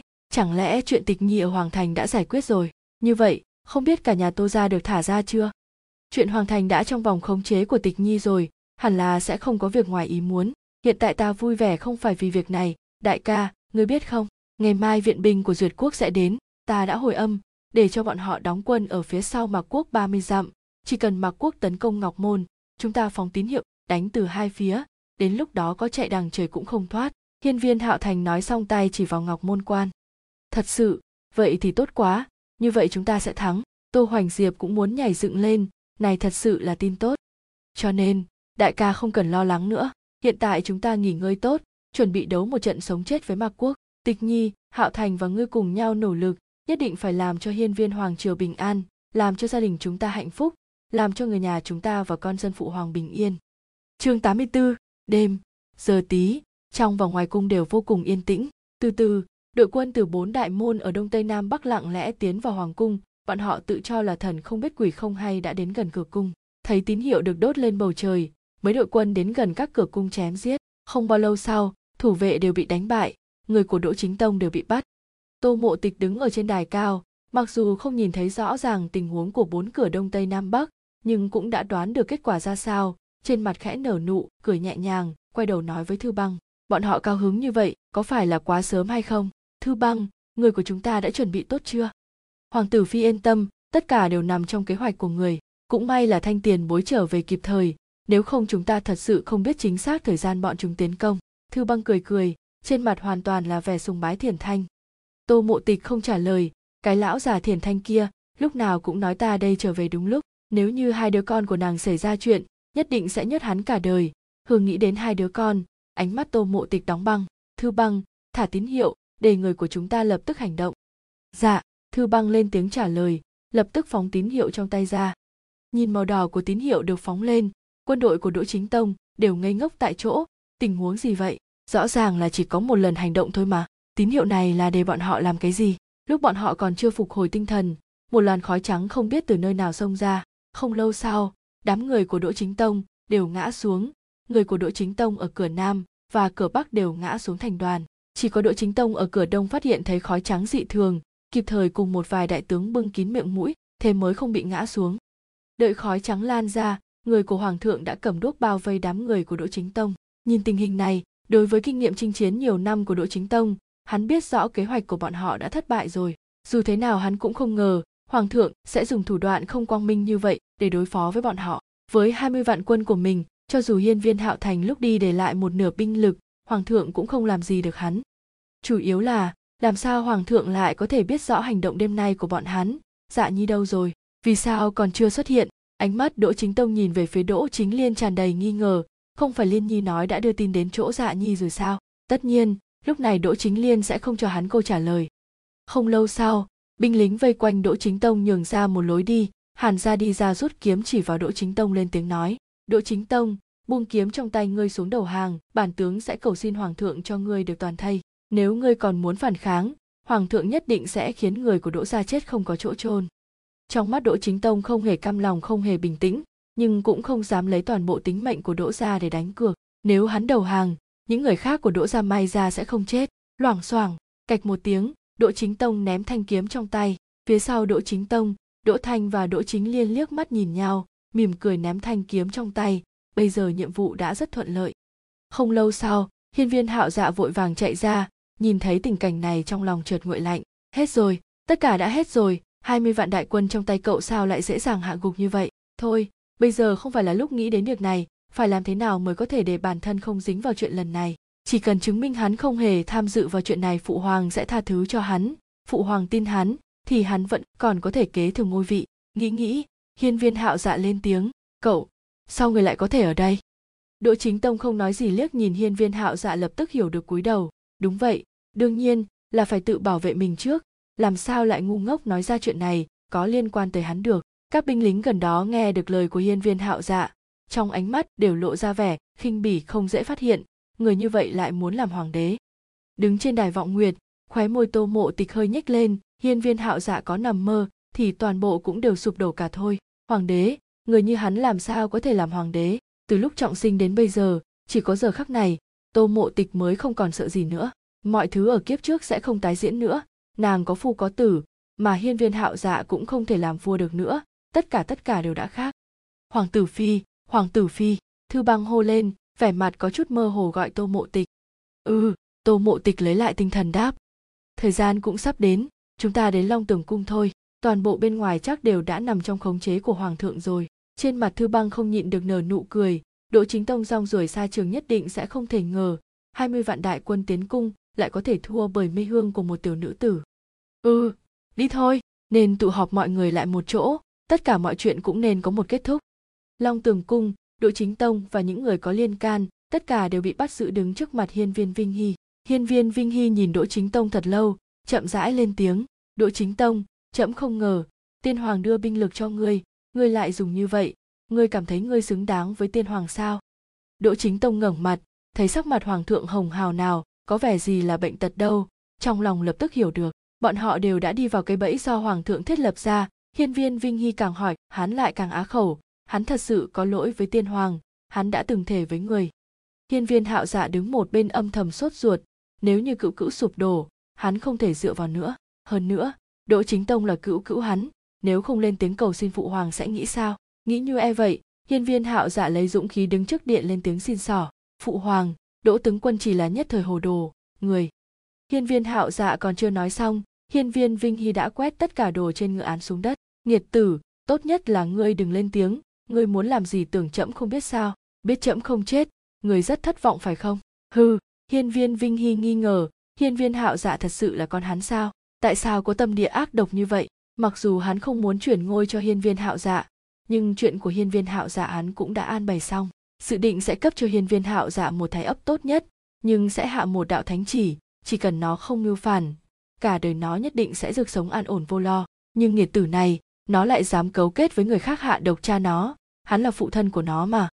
Phụ hoàng dạ nhi dạ nhi không hiểu phụ hoàng đang nói gì hết, biết phụ hoàng bị bệnh. Mặc dù dạ nhi ở từ kim cung, nhưng ngày đêm nhi thần đều cầu nguyện, hy vọng phụ hoàng bình an vô sự.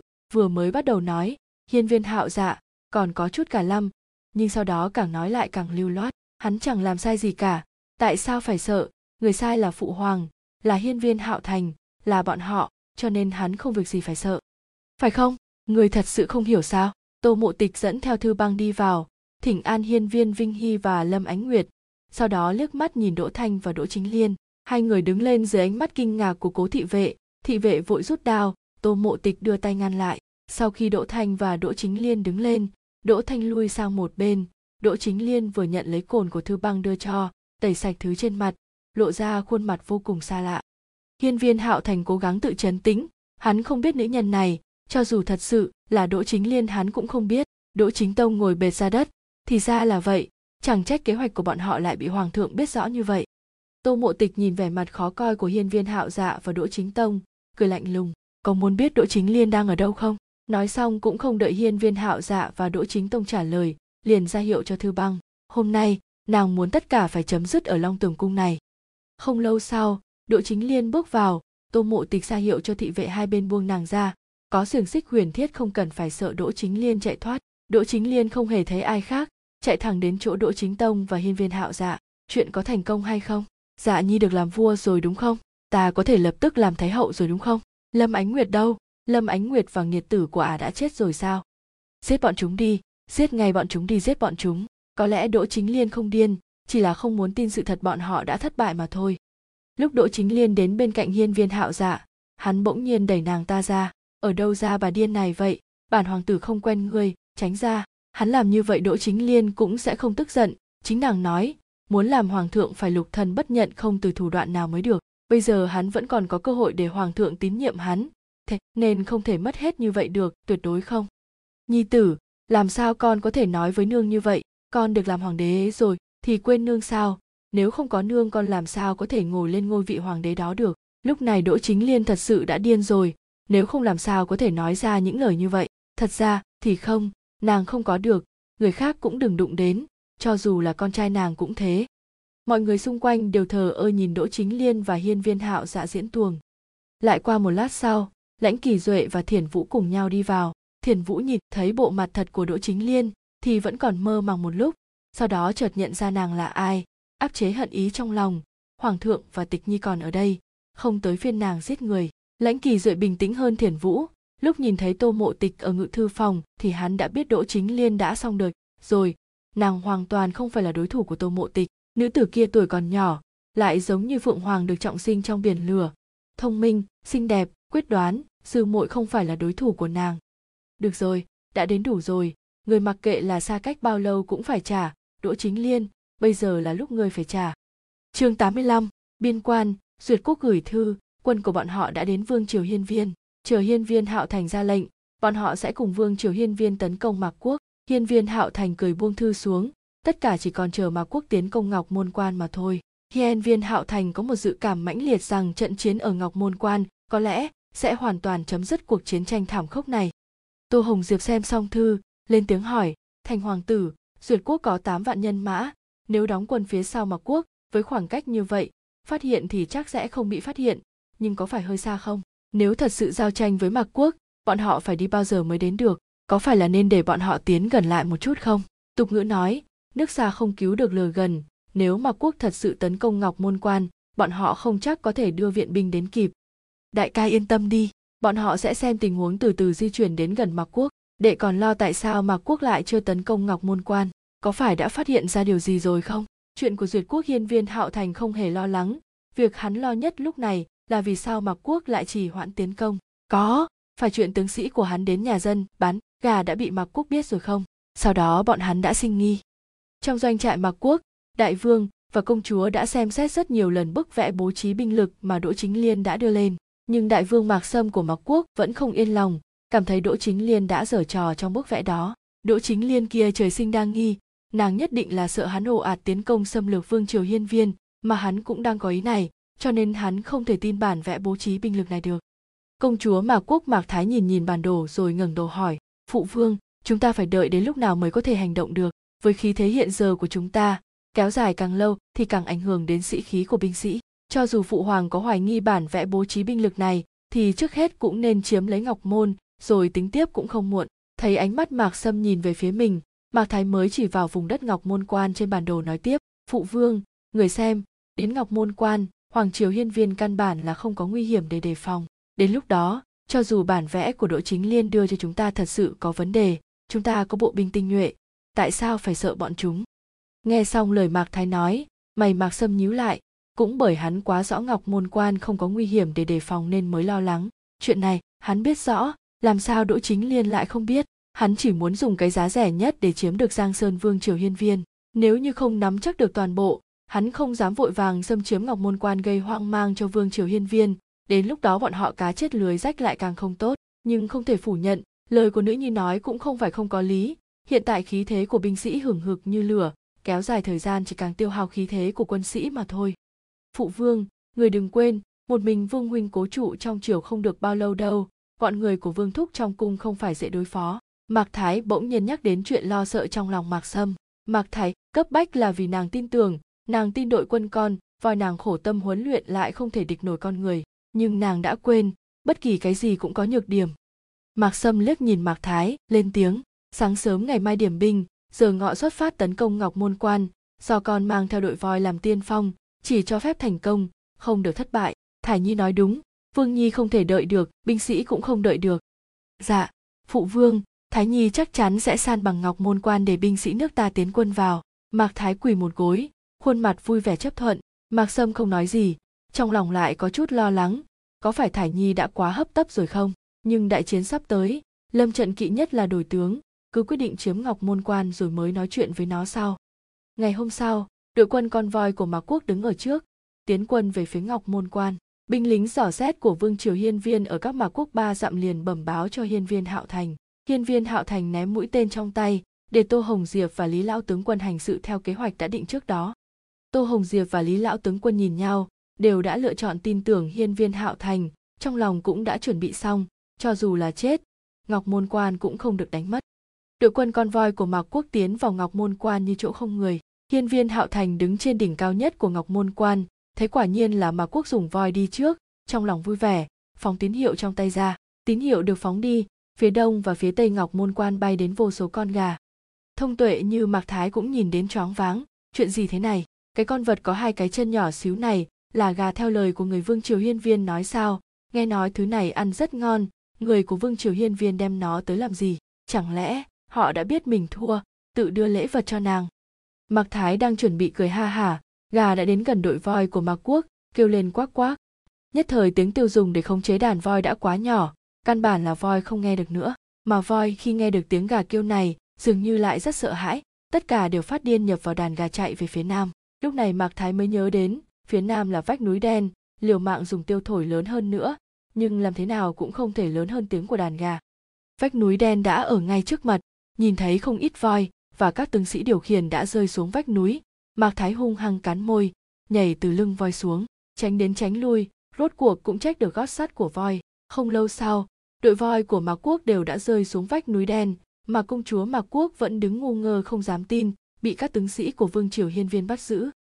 Hiên viên hạo thành thấy kế hoạch thành công, sự thấp thỏm trong lòng cuối cùng cũng được chút xuống. Quả nhiên là đã thành công. Tô hồng diệp và lý lão tướng quân không dám tin đội voi đạp phá ung ninh quan đã bị đàn gà nho nhỏ đánh bại như vậy. Nhìn hiên viên hạo thành đứng trên cao, trong mắt tràn đầy tôn kính. Người như vậy, nếu làm hoàng đế, chắc chắn là phúc của vương triều hiên viên. Bọn lính thấy đội voi của mạc quốc rớt xuống vách núi, vui mừng không ngừng reo hò. Thành hoàng tử thiên tuế, thành hoàng tử thiên tuế. Sĩ quan thăm dò của mạc quốc thấy tình hình này, lòng lạnh đi một nửa, bạo gan vội vàng lèn đi báo với mạc vương đang lo âu. Binh sĩ thăm dò vừa nói xong tình hình mạc sâm rút ra thân kiếm sắc bén bên eo, chỉ về phía tên thủ lĩnh nằm vùng đang ba hoa khoác lác, nói, chuyện hiên viên hạo thành đến nhà dân mua gà vì sao không ai bẩm báo với cô vương? Nói, tên thủ lĩnh nằm vùng ngây ngốc một lát mới nghĩ ra, người dưới trướng hắn dường như có từng nói với hắn chuyện như vậy. Lúc đó hắn đang cùng người khác uống rượu, lúc cấp dưới bẩm báo, vừa lúc hắn lại thấy con gà trụi lùi trên bàn, không động đậy động đậy hắn cũng chưa thấy qua. Lúc đó hắn chỉ cười ha hả vài tiếng nói không sao những con gà này, hắn vẫn cho là để hiên viên hạo thành và tướng sĩ vương triều hiên viên tầm bổ, cho nên không quá mức chú ý. Tại sao? Tại sao đội quân voi đánh đầu thắng đó của công chúa lại thua bởi đám gà trụi lùi đó? Cảm giác đau đớn trên cổ kéo thần trí của tên thủ lĩnh nằm vùng quay lại, lúc này mới quỳ xuống. Đại vương, thần cho rằng những con gà đó là để các tướng sĩ vương triều hiên viên bồi bổ thân thể, cho nên vẫn chưa vẫn chưa chú ý. Xong rồi xong rồi, hắn chết chắc rồi làm sao hắn ngờ được con gà trơ trụi đó lại có khả năng lớn như vậy? Ngày đó lúc hắn ăn gà cũng không thấy gà cắn lại hắn mà. Hu hu, vậy rốt cuộc là có gì đặc biệt chứ? Chẳng lẽ là voi thích ăn, nên người vương triều hiên viên mới đầu độc trên đó? Thế nên voi mới có thể phát điên nhảy xuống vách núi? Mạc sâm vì những lời của tên thủ lĩnh nằm vùng mà tức muốn hộc máu. Một đao kết liễu tính mạng của hắn. Kẻ vô dụng đáng chết. Động tĩnh của vương triều hiên viên lớn như vậy mà người nằm vùng của hắn lại không báo cáo lại. Thật là đáng chết bây giờ phải làm gì đây? Phải tiếp tục ồ ạt tiến công chiếm ngọc môn quan, hay là cứ kéo dài nghỉ ngơi để hồi phục? Không được, không thể nghỉ ngơi. Không có đội quân voi thì nhất định phải nhanh chóng chiếm lấy ngọc môn quan. Chỉ có như vậy, sau này chiến đấu mới tốt được. Nếu không mà quốc đã mất đi đội quân voi, muốn tiến đánh ngọc môn quan lần nữa cũng rất khó khăn. Truyền lệnh của cô cương, huy động tất cả lực lượng tiến công, cần phải chiếm lấy ngọc môn quan. Một văn thần theo quân lập tức tiến quân. Đại vương, xin đại vương cân nhắc tuyệt không thể toàn bộ đại quân đơn độc xâm nhập vào đó. Nếu có vạn nhất, đến lúc đó cả một người chi viện cũng không có. Nếu toàn bộ đại quân tấn công ngọc môn, nếu vương triều hiên viên phái một nhóm người bất ngờ tập kích doanh trại, rồi chặn đường về của đại vương, đến lúc đó chỉ thêm bất lợi cho việc lớn của quốc gia mà thôi. Mạc sâm một cước đá văng văn thần, biến, ý cô vương đã quyết. Hơn nữa, phía sau chúng ta đều là đất của mạc quốc, mà binh lực của vương triều hiên viên cũng không nhiều sống chết giữ lấy ngọc môn quan cũng không được nữa. Làm sao có quân số mà đánh lén chúng ta được? Cô vương thấy ngươi là sợ chết mới như thế. Nếu sợ chết, kẻ bình thường như ngươi cứ ở lại trong này đi. Nói xong mạc sâm nổi giận đùng đùng rời đi. Văn thần dưới đất không ngồi dậy nổi, ngửa mặt lên trời kêu gào. Trận chiến này, mạc quốc nhất định thất bại. Mạc sâm vẫn chưa đi xa. Nghe được lời nói của văn thần giận đến mức tái mét mặt mày. Lời nói ma quỷ mê hoặc người khác mạc sâm lấy kiếm trong tay binh sĩ đứng gần đó phóng về phía văn thần đứng phía trong. Văn thần ôm ngực, trợn mắt nhìn mạc sâm, hắn sẽ nhìn mạc quốc thua trận. Mạc sâm mang theo người ồ ạt tiến công về phía ngọc môn, chờ bọn họ là vô số tảng đá. Không có đội quân voi chặn đá, các tướng sĩ mạc quốc ngã xuống. Mạc sâm thấy vậy sốt ruột đến đỏ mắt, đột nhiên nhìn thấy hiên viên hạo thành chỉ huy ở nơi cao nhất, đáp tên vào cung ngắm về phía hiên viên hạo thành. Chưa thấy phía trước hiên viên hạo thành xuất hiện một tướng sĩ áp giải một người, sau khi ngừng động tác mới nhận ra đó là thái nhi hiên viên hạo thành cảm thấy mạc sâm nhìn về phía này, đứng phía sau mạc thái, khóe môi cong lên. Mạc vương, ngươi thật sự dám động thủ sao? Hắn đã đáp ứng với tịch nhi, sẽ còn sống trở về. Hắn đã sớm phòng ngừa tất cả nguy hiểm, cho nên bị người mạc quốc bắn tên trộm tất nhiên cũng đã làm tốt. Ánh mắt mạc sâm trừng trừng nhìn về phía hiên viên hạo thành một hồi, chán nản phóng tên về phía tô hồng diệp đang chỉ huy các tướng sĩ đang đẩy đá. Hiên viên hạo thành thầm kêu không tốt, đại ca, cẩn thận, khoảng cách quá xa tiếng của hiên viên hạo thành căn bản là tô hồng diệp không nghe được. Tên của mạc sâm vừa được phóng đi, một tướng sĩ đang ném đá lại, phát hiện ra ôm tô hồng diệp ngã ra đất, thoát được mũi tên của mạc sâm. Hiên viên hạo thành thấy tô hồng diệp không sao, lúc này mới thở phào nhẹ nhõm. May là đại ca không có chuyện gì, nếu không hắn và phụ hoàng không biết phải ăn nói thế nào với tịch nhi và tô gia. Có thể là việc bắn tên trộm của mạc sâm đã chọc giận các tướng sĩ vương triều hiên viên, bọn họ ném đá càng thêm hăng hái hơn. Mạc sâm thái binh lính ngã trên đất hoàng triều hiên viên vẫn còn tiếp tục ném đá dường như vẫn chưa ném xong. Lúc này mới không cam lòng hạ lệnh lui binh lại không hề biết lúc này doanh trại của hắn đã sớm biến thành biển lửa. Mà sau khi duyệt quốc đốt sạch quân doanh của mạc quốc liền chặn đường lui binh của mạc quốc mạc quốc thua trận đã thành sự thật. Chương 86, long tường cung. Tất cả mọi người đều trầm mặc một đêm nắng ấm chiếu sáng vào long tường cung hiên viên vinh hy rốt cuộc cũng mở miệng. Đỗ chính tông tự ý cầm quân đại nghịch bất đạo niệm tình trước kia vì hiên viên hoàng triều lập không ít chiến công, miễn tội chết, tịch thu tài sản đỗ gia, đuổi khỏi hoàng thành, toàn bộ đỗ gia thành dân thường, không được bước vào triều đình, người vi phạm lập tức chém. Trừng phạt như vậy quá nhẹ, nhưng nếu hiên viên hạo dạ phải chết, thì trưởng công chúa cũng phải chết. Đến lúc đó phía người trong thiên hạ đổi lại sẽ bàn luận không tốt về hoàng thất, giữ mạng bọn họ coi như làm việc thiện, vì hai tiểu hoàng tôn. Hơn nữa trước kia đỗ chính tông quả thực vì hiên viên hoàng triều lập nhiều công lao giải quyết như vậy cũng coi như bồi thường. Đỗ chính tông kinh ngạc ngẩng đầu, vì sao hoàng thượng ra quyết định như vậy? Rõ ràng hắn bức vua thoái vị, vì sao lại thành tự ý dùng binh? Trong nháy mắt, đỗ chính tông đã sáng tỏ, hướng hiên viên vinh hy lại ba cái, bỏ binh phủ trước mặt hiên viên vinh hy. Tội thần tạ ơn hoàng thượng tha chết. Hoàng thương là vì dạ nhi và trưởng công chúa tìm cách giúp bọn họ thoát chết. Hiên viên vinh hy khoát tay, hai thị vệ tiến lên đưa đỗ chính. Tông đi. Sau khi đỗ chính tông rời đi hiên viên vinh hy nhìn hiên, viên hạo dạ quỳ gối bên cạnh nhắm mắt. Hoàng tử hiên viên hạo dạ biết rõ đỗ chính tông dùng binh không báo, không xứng là một hoàng tử tôn quý, dáng làm dân thường, giam vào khốn tình cung vĩnh viễn không được bước ra. Hắn không thể giết con mình, có lẽ tốt nhất là giam hiên viên hạo dạ. Khốn tình cung là do vua hiên viên hoàng triều đời thứ ba, vì không được tình yêu mà dùng huyền thiết đúc xây cung điện để giam giữ người mình yêu. Chỉ có một cánh cửa một chìa khóa lâu năm, chỉ cần khóa lại căn bản không cần canh phòng đã khóa lại người bên trong cũng không thể trở ra. Hiên viên hạo dạ hiểu, được lập tức cầu xin tha thứ.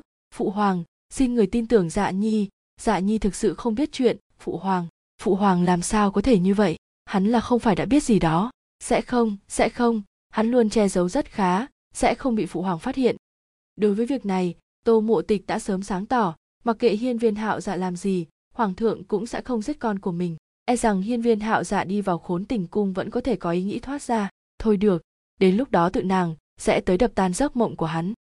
Hiên viên vinh hy giả vừa không nghe thấy hiên viên hạo dạ kêu la, ánh mắt nhìn về phía đỗ chính liên, thật lâu không lên tiếng. Nữ nhân này, có chết thế nào cũng không thể chuộc tội của nàng, nhất thời hắn cũng chưa nghĩ để nàng chết như thế nào. Thiền vũ nắm chặt tay đến chảy máu, nàng muốn tự tay giết người đàn bà hại chết con nàng.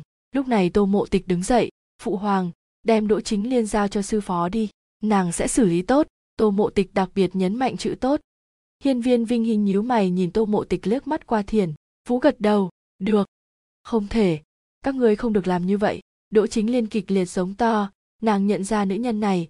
Năm đó nàng vì đạt được toàn bộ sự giúp đỡ của sư huynh, giết đứa nhỏ của sư huynh và nữ nhân này rồi hãm hại nàng ta. Đỗ chính liên vốn không sợ chết, nhưng rơi vào tay nữ nhân này, nàng sợ bản thân không được chết tử tế. Nhìn nỗi sợ hãi trong mắt đỗ chính liên hiên viên vinh hy có chút do dự quyết định, lập tức trở lại bình thường, mệt mỏi vuốt chán. Hiên viên vinh hy lên tiếng nói, hoàng hậu, chúng ta quay về quan sư cung, chuyện còn lại giao cho tịch nhi xử lý đi.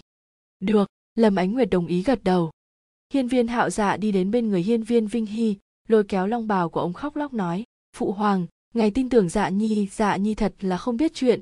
Phụ hoàng người tin tưởng dạ nhi phụ hoàng. Hiên viên vinh hy cũng không cúi đầu nhìn hiên viên hạo dạ thời điểm nói giam cầm hiên viên hạo dạ hắn cũng đã từng không nghĩ đứa con này quá ngoan độc lại hạ độc chính cha mình. Đỗ chính liên nhìn bộ dáng hiên viên vinh hy, ngay cả hiên viên hạo dạ cũng không muốn nhìn, đột nhiên điên cuồng cười ha ha nói. Ha ha, hiên viên vinh hy không hổ là hoàng đế, ngay cả con ruột cũng không buông tha. Đáng đời ngươi hiên viên hạo dạ. Ha ha, không phải muốn vứt bỏ sạch mọi thứ sao? Nói không chừng phụ hoàng tốt của người biết chuyện người hạ độc hắn rồi. Ha ha, nói xong mấy câu sắc mặt hiên viên vinh hy và hiên viên hạo dạ đồng thời biến đổi. Đỗ chính liên hiểu rõ, lại cười lạnh nhìn tô mộ tịch. Tô mộ tịch, ha ha, thành hoàng tự phi, ngươi có biết hai cục cưng của ngươi ra sao rồi? Ha ha, đã chết, bọn chúng đều chết hết. Ha ha, biết vì sao bọn chúng chết không? Ha ha, bởi vì kế hoạch hiên viên vinh hy tự cho là an toàn đã bị ta nhìn thấu. Ha ha, bởi vì hiên viên vinh hy, hai con của ngươi đều chết hết. Ha ha, đỗ chính liên dẫm vào chỗ đau của tô mộ tịch muốn nàng phải chết nàng cũng sẽ không để cho người còn sống dễ chịu. Chỉ cần tô mộ tịch tìm được hai hài tự thật đã chết, như vậy trong lòng hiên viên vinh hy và tô mộ tịch nhất định sẽ có hiểm khích. Ha ha, hiên viên vinh hy và lâm ánh nguyệt đều dừng chân, đỗ chính liên tưởng đạt được mưu kế cười lớn hơn nữa. Tô mộ tịch cười lạnh một tiếng, người nên tới cũng nên tới rồi.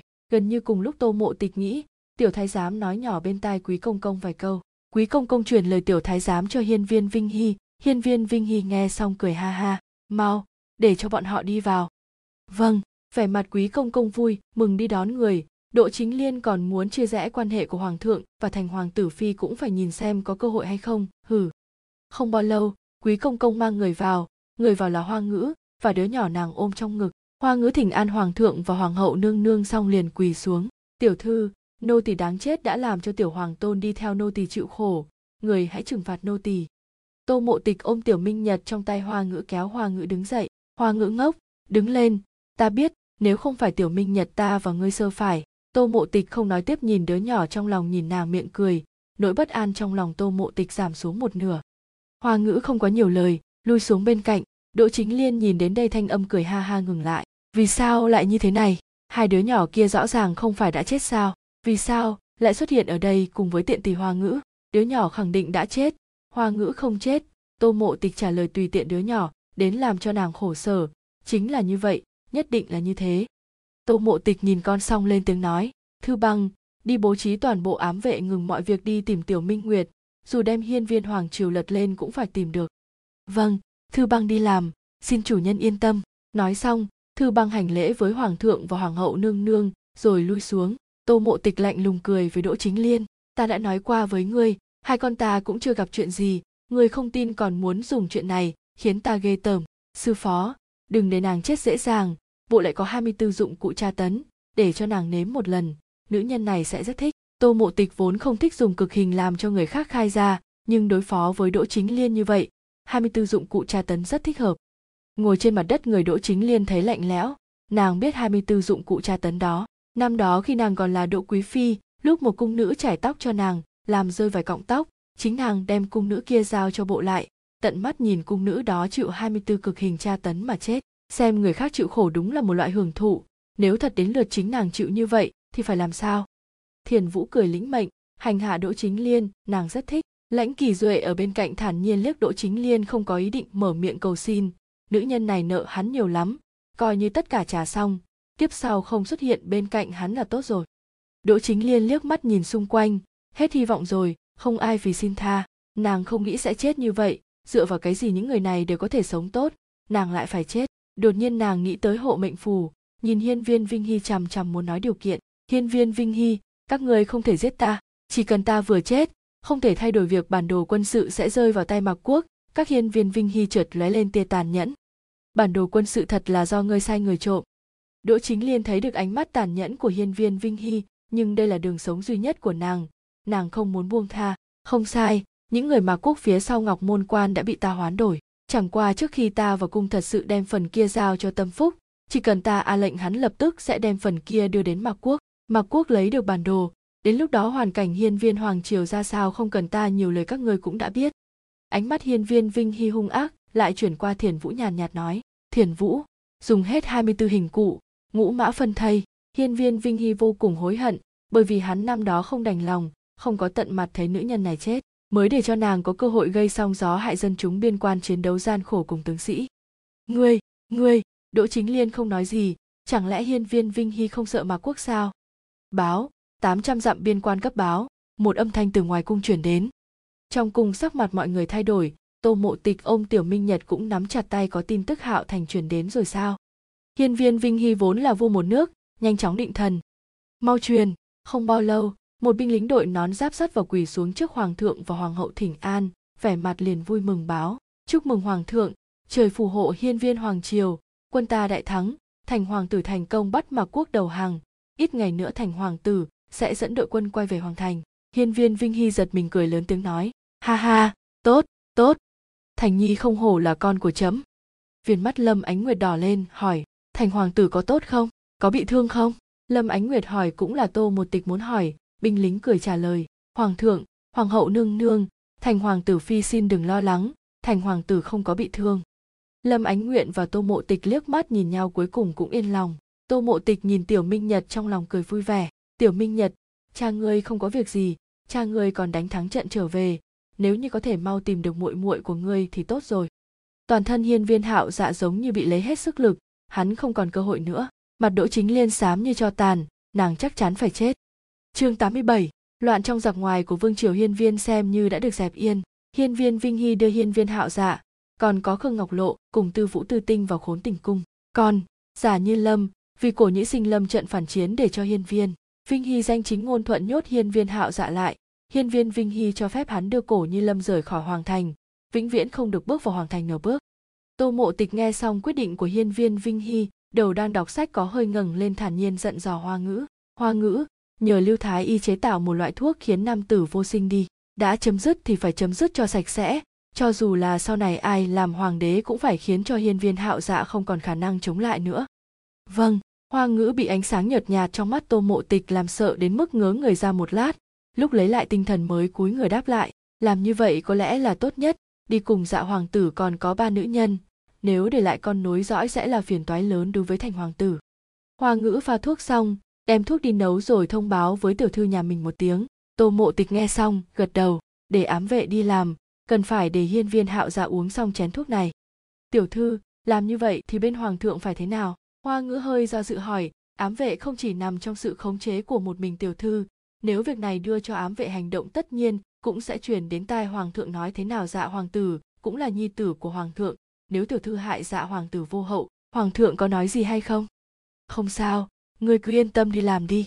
Hiên viên hạo dạ là nhi tử của hoàng thượng, chuyện này không ai dám phủ nhận, nhưng hoàng thượng cũng đã nói biếm hắn làm thứ dân cả đời bị nhốt ở khốn tình cung. Nếu hoàng thượng đã làm vậy, tất nhiên cũng không hy vọng để lại tai họa cho ngôi vị hoàng đế sau này. Nàng sai ám vệ động thủ chính là muốn cho hoàng thượng biết rõ để tránh sau này, phải nghi ngờ. Vâng hoa ngữ trả lời lui ra ngoài. Tô mộ tịch ôm hôn tiểu minh nhật đang mở to đôi mắt, thì thầm, ngày mai không biết lúc nào cha và muội muội con mới có thể trở về, người một nhà chúng ta mới có thể đoàn tụ. Đôi mắt tiểu minh nhật sáng long lanh nhìn mẹ, chảy nước miếng. Không lâu sau, chuyện hoa ngữ sai ám vệ đưa thuốc cho hiên viên hạo dạ đã truyền đến tay hiên viên vinh hy. Hiên viên vinh vi ngây người ra một chút rồi khoát tay. Cứ để tịch nhi xử lý đi. Nha đầu này, quả nhiên là có đủ độc ác đủ dứt khoát, không cho đối thủ có cơ hội phản kích. Đối với điểm ấy, hiên viên vinh hy rất tán thưởng, nhưng ánh mắt hắn có hơi chớp lóe hy vọng sau này nó không có tâm tư nào khác, nếu không cũng đừng trách hắn vô tình. Quân vương, thủy trung vẫn là quân vương. Mà đỗ chính liên lại bị thiền vũ tự mình giám sát, bị 24 hình cụ ở hình bộ tra tấn. Trước khi chịu hình thiền vũ cho đỗ chính liên uống không ít thuốc bổ, cho nên chịu xong tất cả hình cụ đỗ chính liên vẫn còn sống. Nhưng khuôn mặt có chút tư sắc đều đã không còn. Chịu xong hình thiền vũ lại để người nuôi ở hai ngày, thực hiện lời của hiên viên vinh hy, ngũ mã phanh thây. Tận mắt thấy đỗ chính liên chết đi nỗi uất ức thiền vũ áp chế trong miệng hơn 10 năm phun ra ngoài, người cũng ngã xuống. Ám vệ thấy thế, một người đi thông báo cho tô mộ tịch, một người đi mời lưu thái y. Lãnh kỳ duệ tiến lên, ôm thiền vũ chỉ còn hơi thở mỏng manh vào lòng. Thiền vũ ngửi được mùi vị trên người lãnh kỳ duệ, đôi mày thanh thú nhíu chặt lại. Không lâu sau, tô mộ tịch và lưu thái y lần lượt đi tới. Tô mộ tịch đẩy lãnh kỳ duệ ra, khẽ gọi, sư phụ! Hoàng tử phi, để vi thần nhìn xem. Lưu thái y nói xong, liền bắt mạch cho thiền vũ không lâu sau, lưu thái y buông tay ra, nói với tô mộ tịch, hoàng tử phi, thiền hộ vệ nàng. Nhìn sắc mặt của lưu thái y liền biết kết quả thế nào, tô mộ tịch vội vàng cắt ngang lời kế tiếp của hắn, hỏi, nhưng còn có thể cứu không? Giọng nói của tô mộ tịch lộ rõ sự lo lắng và mất tự nhiên, lòng nàng đã sớm xem thiền vũ như người thân của mình. Đổi máu, bệnh của thiền hộ vệ là do giấc ngủ không đủ một thời gian dài, suy nghĩ lo lắng quá độ gây ra, chỉ cần đổi máu của người bình thường cho thiền hộ vệ, có lẽ là có thể cứu chữa được. Nhưng mà, phương pháp này cũng chưa có người thử qua, vi thần không dám cam đoan chắc chắc thành công. Lời này của lưu thái y cũng không quá chắc chắn, nhưng quả thật hắn rất muốn cho thiền vũ thử một lần. Như vậy, không chỉ làm cho y thuật của hắn nâng cao hơn một tầng, sau này cũng có thể cứu rất nhiều người. Dùng máu của ta, lãnh kỳ duệ dường như bột miệng nói ra. Tô mộ tịch thấy rõ lông mày thiền vũ nhíu chặt lại, không ngờ một lát sau thiền vũ lại nói với nàng, ta chống đỡ đến lúc này, chỉ vì báo thù cho con ta mà lãnh kỳ duệ cũng xem như là sư phụ của kẻ thù. Sư phụ không hy vọng hắn cứu mình. Lãnh kỳ duệ muốn thanh lọc nghiệp chướng. Sư phụ nhất định là không cho phép. Thôi, chết có lẽ là kết quả tốt nhất của sư phụ. Lưu thái y, ngươi lui xuống đi. Giọng nói của tô mộ tịch vừa đủ để mọi người có thể nghe thấy. Lòng lưu thái y tiếc thương, nhưng vẫn nghe lời lui xuống. Nhưng lãnh kỳ duệ lại nóng nảy. Tại sao? Rõ ràng ta có thể cứu nàng. Tô mộ tịch cười lạnh nhìn lãnh kỳ duệ, hờ hững nói ta cảm thấy, sư phụ ta thích cho người áy náy cả đời, sau đó, mang theo tiếc nuối mà chết giả hơn. Thiền vũ nghe lời của tô mộ tịch khóe môi khẽ nhếch lên, thoáng cái đã tắt thở, suy nghĩ cuối cùng trước khi chết là, nàng đã thu một đồ đệ tốt, còn có, kiếp sau nàng không muốn gặp lại lãnh kỳ duệ, chắc chắn là không cần. Thiền vũ đã chết, lãnh kỳ duệ mang xác của nàng không biết là đi đâu, hoa ngữ đã từng hỏi qua, tiểu thư, người biết rõ thiền tiền bối rất hận lãnh kỳ duệ vì sao còn để hắn đưa thi hài của tiền bối đi? Đôi mắt sáng trong của tô mộ tịch khẽ truyền về phía hoa ngữ, cười ra tiếng. Người không thấy là ta để hắn mang theo thi hài của sư phụ, không chỉ đau khổ cả đời, mà còn là trừng phạt hắn hay sao? Hoa ngữ nhìn giọng điệu của tô mộ tịch, thân thể có hơi lạnh lẽo, không có thành hoàng tử ở bên cạnh tiểu thư, quả nhiên tiểu thư càng thêm độc địa, đen tối. Tô mộ tịch cười lạnh, thay vì để lãnh kỳ duệ vơi đi nỗi hổ thẹn trong lòng theo thời gian không bằng khảm luôn loại hổ thẹn và đau khổ này trong lòng hắn. Để hắn thống khổ cả đời, đối với loại nam nhân không thấy rõ lòng dạ của mình, thì nên dùng phương pháp này. Không phải là nàng tàn nhẫn, mà là sư phụ đã chịu đau khổ hơn lãnh kỳ duệ quá nhiều. Không lâu sau, thư mai liền tiến vào, tô mộ tịch đổi thái độ lạnh nhạt vừa rồi, vội vàng đứng lên hỏi, thư mai, có phải có tin của minh nguyệt không? Nói mau, ngươi nói mau, nhất định là bọn họ đã tìm được minh nguyệt, nếu không thư mai sẽ không tới. Thư mai trần chờ một lát mới nói, chủ nhân, không phải, là thư minh truyền tin tức thành hoàng tử ngày kia sẽ tới hoàng thành, hắn bảo thư mai tới trước báo cho chủ nhân một tiếng. Tô mộ tịch gật đầu ừ ta biết rồi, ngươi lui xuống đi, hạo thành sắp về, nhưng minh nguyệt vẫn chưa tìm được, nàng phải đối mặt với hạo thành thế nào đây? Nàng đã đồng ý với hạo thành là sẽ quản lý tốt mọi thứ ở hoàng thành, mà nàng lại không làm được. Hai ngày sau, tô mộ tịch mang theo tâm tình phức tạp trôi qua hai ngày, sáng sớm hoa ngữ trang điểm tỉ mỉ cho tô mộ tịch, nhưng vẻ mặt hốc hác của tô mộ tịch thì không thể nào che đậy được. Dân chúng hoàng thành đều tập trung ở cửa lớn. Lúc hiên viên vinh hy nhận được tin báo liền sai người tung tin ra ngoài. Thành nhi đã dùng thời gian một năm để bảo vệ toàn bộ hoàng triều hiên viên. Đây là kết quả nó đáng có được. Mặc dù, hắn biết rõ có lẽ đây không phải là thứ thành nhi muốn, nhưng từ giờ trở đi hắn nên tích lũy uy tín cho thành thân vương, chờ sau này kế thừa ngôi vị. Cửa lớn hoàng thành, ngoại trừ một con đường được thị ngăn chặn những nơi còn lại đều chật như nêm cối. Mọi người trong hoàng thành vẫn không ngờ, bọn họ cũng chưa từng nghĩ đến, hoàng tử ngốc trong ấn tượng của họ lại có thể làm cho mà quốc đại, bại khi lý lão tướng quân cũng đều đã thúc thủ vô sách. Trong nhất thời, tiếng tăm của hiên viên hạo thành ở vương triều hiên viên nhanh chóng truyền ra. Không ít dân chúng đã cùng nhau viết đơn đưa đến từng quan phủ, xin hoàng đế lập hiên viên hạo thành làm thái tử. Đại quân chậm rãi đi vào hoàng thành, dân chúng đều đồng thanh hò hét, thành hoàng tử thiên tuế! Hiên viên hạo thành đi đầu đoàn quân khóe môi nở nụ cười. Hoàng thành đã bình an. Phía sau, mạc sâm và mạc thái trao đổi ánh mắt. Có lẽ hiên viên hạo thành sẽ là hoàng đế đời tiếp theo của triều đình hiên viên. Nếu đoạt không được, giảng hòa là biện pháp duy nhất, mà phương pháp hay nhất dĩ nhiên là hòa thân. Đại quân đến trước cửa lớn hoàng cung, hiên viên vinh hy, lâm ánh nguyệt, hiên viên hạo y và tô mộ tịch đứng ở hàng đầu tiên, chờ hiên viên hạo thành tiến vào. Cả người mặc quân phục, vinh dự đi đến, người tô mộ tịch căng thẳng, khoảng cách còn xa nhưng tô mộ tịch lại cảm thấy hiên viên hạo thành đã gầy đi nhiều. Hiên viên hạo thành nhìn thấy bọn họ, xoay người xuống ngựa, vọt tới bên cạnh, nở nụ cười với tô mộ tịch xong, quỳ xuống trước hiên viên vinh hy và lâm ánh nguyệt. Phụ hoàng, mẫu hậu, thành nhi không cô phụ sự kỳ vọng của hai người. Thành nhi đã bảo vệ dược biên quan của vương triều hiên viên. Ánh mắt hiên viên vinh hy phiếm hồng, lớn tiếng nói, tốt tốt, không hổ là nhi tử của hiên viên vinh hy ta, rất tốt. Mà lâm ánh nguyệt bên cạnh đã sớm nước mắt giàn giụa bà chịu hết trăm nghìn đáng cay sinh ra nhi tử, là một đứa có bản lĩnh, tiến lên cầm tay hiên viên hạo thành. Hiên viên hạo thành lau nước mắt trên mặt lâm ánh nguyệt. Mẫu hậu, không phải thành nhi đã bình an trở về rồi sao? Người đừng khóc nữa. Đi qua lâm ánh nguyệt, thấy hiên viên hạo y bên cạnh khóc càng thương tâm hơn, hiên viên hạo thành gõ đầu nàng. Muội muội, đừng khóc, ca ca không chết rồi. Hiên viên hạo y nghe xong lời này lại khóc lớn hơn, nhào vào lồng ngực hiên viên hạo thành, khóc đủ rồi mới buông hắn ra yếu ớt nói, ca tẩu tẩu chờ rất lâu rồi huynh không cần phải để ý đến muội ca ca ngốc này lòng đã sớm bay đến tẩu tẩu rồi. Cuối cùng hiên viên hạo thành đứng trước mặt tô mộ tịch hai người không nói gì chỉ ôm chặt nhau bọn họ không cần nhiều lời cũng hiểu rõ tâm ý của nhau. Tịch nhi nàng không cần phải đi theo thành nhi đã nói sẽ bình an trở về. Hạo thành cuối cùng chàng cũng bình an trở về tịch nhi thật sự rất sợ chàng sẽ không về được nữa. Chương 88, thần hy cung bên trong đông điện tô mộ tịch tựa đầu trên vai hiên viên hạo thành, nước mắt của nàng ướt đẫm bả vai hắn. Hiên viên hạo thành cười khổ, hắn không ngờ tịch nhi sẽ khóc như này. Tịch nhi, đừng khóc, nhất định sẽ tìm thấy minh nguyệt. Nếu không tìm thấy, chúng ta sẽ bắt lão quốc sư tới đây, để hắn tìm giúp chúng ta. Hắn sẽ có biện pháp. Có lẽ đây là số mệnh của minh nguyệt, cũng giống như hắn. Nghe hiên viên hạo thành nói vậy tô mộ tịch mới ngừng khóc, hai mắt giống y, như mắt thỏ, đáng thương nhìn hiên viên hạo thành. Hạo thành, chàng nói thật sao? Không gạt ta, nàng biết quốc sư có bản lĩnh, nhưng nàng không biết quốc sư có bản lĩnh tìm được người không?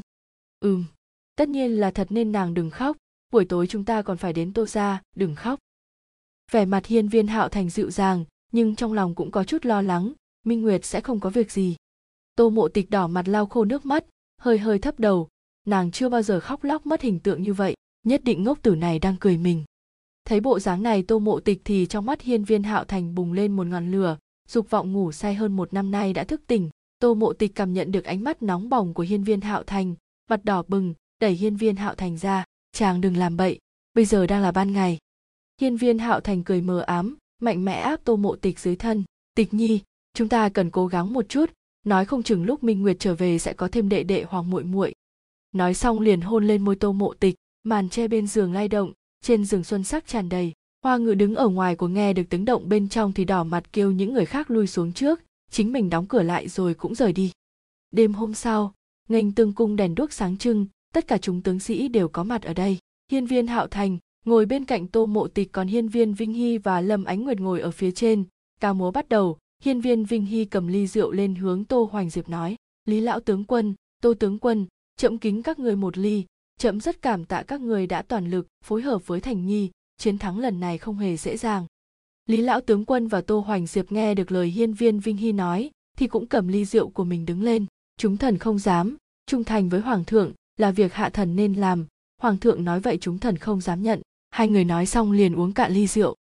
Hiên viên vinh hy giống như vô tâm nói, tô tướng quân không cần khách khí, giao binh phủ cho ngươi cũng là vì giang sơn này. Tin thắng trận từ biên quan truyền về, có không ít các đại thần trong triều dâng tấu có phải nên giao một nửa binh quyền cho tô hoành diệp? Nếu tô hoành diệp không phải người tô gia, thì việc này không thành vấn đề. Nhưng tô hoành diệp lại là trường tử của tô gia. Trải qua chuyện ở thiên lao thì địa vị của tô gia ngày càng lớn hơn. Vì tương lai của triều đình hiên viên, hắn làm hoàng đế cũng không thể không đề phòng. Tô hoành diệp nghe xong, thì hai mày khẽ nhíu lại. Xem ra ngày mai khi lâm trực hắn phải nói rõ mọi chuyện cho hoàng thượng. Hắn không lưu luyến quyền thế, hắn chỉ muốn cả nhà được bình an. Tô mộ tịch cũng nghe ra ý của hoàng thượng. Cúi thấp đầu vui mừng trên mặt biến mất. Quả nhiên hoàng thượng đã bắt đầu đề phòng tô ra nàng cần nói cho phụ thân biết, hiên viên hạo thành lôi kéo tay tô mộ tịch. Nàng ngừng đầu cười, với hắn, nàng hiểu được. Sau khi lấy lại tinh thần hỏi, hạo thành, ai đã cứu đại ca ta? Ta phải tự mình đến cảm ơn hắn. Tịch nhi, việc này cũng thật khéo. Không phải ngày hôm qua nàng bảo thân thể không khỏe để ta một mình đến tô phủ sao? Nghe hắn nói, tô mộ tịch cấu nhẹ một cái lên eo hắn. Hắn còn dám nói, hôm qua nếu không phải tại hắn thì mình sẽ không đến được tô ra sao? Tô mộ tịch trừng mắt nhìn hiên viên hạo thành, nói mau, rốt cuộc đã xảy ra chuyện gì? Hiên viên hạo thành chỉ chỉ người ngồi bên cạnh tô hoành diệp. Hắn chính là người đã cứu đại ca, nhưng cũng thật trùng hợp. Tại yến tiệc ngày hôm qua, ở tô gia thì tam ca cũng nhận ra hắn chính là nông phu, đã cứu mình. Hắn đúng là đại ân nhân của tô gia. Thật vậy sao? Hắn tên là gì? Tô mộ tịch liếc mắt nhìn người ngồi bên cạnh tô hoành diệp. Ừm là một người có khí phách không giống nông phu như lời hạo thành đã nói. Nhìn bộ dáng kích động của tô mộ tịch thì mặt hiên viên hạo thành tối sầm. Tịch nhi, người ta đã thành thân rồi, hắn cũng rất yêu thê tử của mình. Vẻ mặt hiên viên hạo thành không được tự nhiên, hắn ghen tị. Tô mộ tịch hiểu được vì sao hiên viên hạo thành nói vậy, khẽ cười, chẳng nói bậy bạ gì đó, ta chỉ muốn tự mình đến cảm ơn hắn, dù sao cũng phải biết tên người ta, không thể kêu này nọ được, như vậy rất không lễ phép. Triệu thiên vân hiên viên hạo thành nói xong thì quay đầu sang phía khác. Tuy hắn hiểu được vì sao tịch nhi muốn biết tên hắn ta, nhưng hắn vẫn rất khó chịu. Tô mộ tịch cũng không để ý đến hắn. Cầm ly rượu đi đến trước mặt tô hoành diệu và triệu thiên vân, lên tiếng nói, triệu tướng quân, ta mời ngươi một ly. Cảm ơn ngươi đã cứu đại ca và tam ca. Tô mộ tịch vô cùng cảm kích. Sau này, nếu triệu tướng quân có gì cần giúp đỡ thì cứ nói, chỉ cần tô mộ tịch ta có thể làm thì quyết không từ chối triệu thiên vân chưa kịp nói gì thì tô hoành diệu đã nhảy dựng lên vỗ vỗ bả vai hắn lớn tiếng nói, thiên vân ngươi hãy nhớ kỹ lời này của muội muội ta, về sau có chuyện gì khó khăn cứ tìm đến nàng. Triệu thiên vân cầm ly rượu lên uống cạn, phi thần nhớ rõ lời nói của hoàng tử phi. Lúc này triệu thiên vân không để lời nói của tô mộ tịch trong lòng, nhưng không lâu sau thì thực sự cần đến sự giúp đỡ của nàng. Sáng sớm hôm sau, tô mộ tịch vừa giúp hiên viên hạo thành mặc triều phục vừa hỏi, hạo thành, hôm nay phải xử lý chuyện của mạc quốc đúng không? Không hiểu sao tô mộ tịch có cảm giác hôm nay sẽ xảy ra chuyện gì đó, giờ lòng nàng rất hoang mang rối loạn. Ừm, tuy chúng ta bắt được vua cũng đồng thời là công chúa của mạc quốc, nhưng bọn họ vẫn còn có vương tử, có thể kế thừa ngôi vị, nên chúng ta không thể gây khó dễ cho bọn họ. Phụ hoàng cũng không nhẫn tâm nhìn thấy cảnh triều đình hiên viên lại xảy ra chiến tranh. Hiên viên hạo thành vừa nói vừa ôm tô mộ tịch vào lòng. Ta biết, giải hòa thì có thể chứ đừng lại hòa thân, nhất là lại có liên quan đến chàng chàng biết là tô mộ tịch ta sẽ không bao giờ chung chồng với nữ nhân khác. Nếu chàng dám lấy công chúa kia thì ta liền bỏ chàng. Tô mộ tịch không phải là đứa ngốc, ngày ấy nàng và hạo thành ôm nhau. Ánh mắt của công chúa và mạc vương nàng hiểu rất rõ. Ánh mắt hiên viên hạo thành kỳ lạ nhìn tô mộ tịch một lúc lâu rồi mới nghiêm túc nói, tịch nhi, nàng ghen. Thật ra thì hiên viên hạo thành không lo lắng đến vấn đề này. Giờ việc mà hắn để ý thì hôm nay đúng là ngày tròn một năm hắn ăn thảo dược. Hắn càng lo lắng không biết chuyện gì sẽ xảy ra với mình. Hy vọng hậu quả không lớn. Đừng để tịch nhi phụ hoàng và mẫu hẫu phải đau lòng vì hắn. Cần chính điện. Mạc vương mạc thái đứng ở giữa điện. Hành lễ với hiên viên vinh hy xong thì đứng im. Hiên viên vinh hy nghĩ một chút rồi mở miệng. Mạc vương, ngươi khởi binh xâm chiếm nước ta khiến hai nước xảy ra chiến tranh. Bây giờ ngươi biết tội chưa? Sắc mặt mạc sâm có chút khó coi, nhưng người thắng làm vua thua thì làm giặc nên chỉ có thể cúi đầu. Mạc sâm biết tội. Giọng nói của hiên viên vinh hị lạnh lùng vang lên chậm thả ngươi về, chuyện còn lại ngươi biết nên làm như thế nào rồi đúng không? Mạc sâm biết, mạc sâm sẽ trả lại những vùng đã chiếm của triều đình hiên viên và hơn 10 thành trì khác làm lễ vật bồi thường. Sau khi rời triều đình hiên viên thì mạc sâm sẽ ký vào văn thư. Còn nữa, ta sẽ gả nữ nhi ta sủng ái nhất mạc thái cho thành hoàng tử. Từ nay về sau mạc quốc sẽ không bao giờ gây chiến với triều đình hiên viên, hòa bình giữa hai nước tồn tại mãi mãi. Mạc sâm ôm ngực hành lễ. Nhóm người tô thanh hiệp nghe vậy thì đồng thời ngẩng đầu nhìn hiên viên hạo thành. Hiên viên hạo thành nhớn mày, tịch nhi đoán đúng rồi.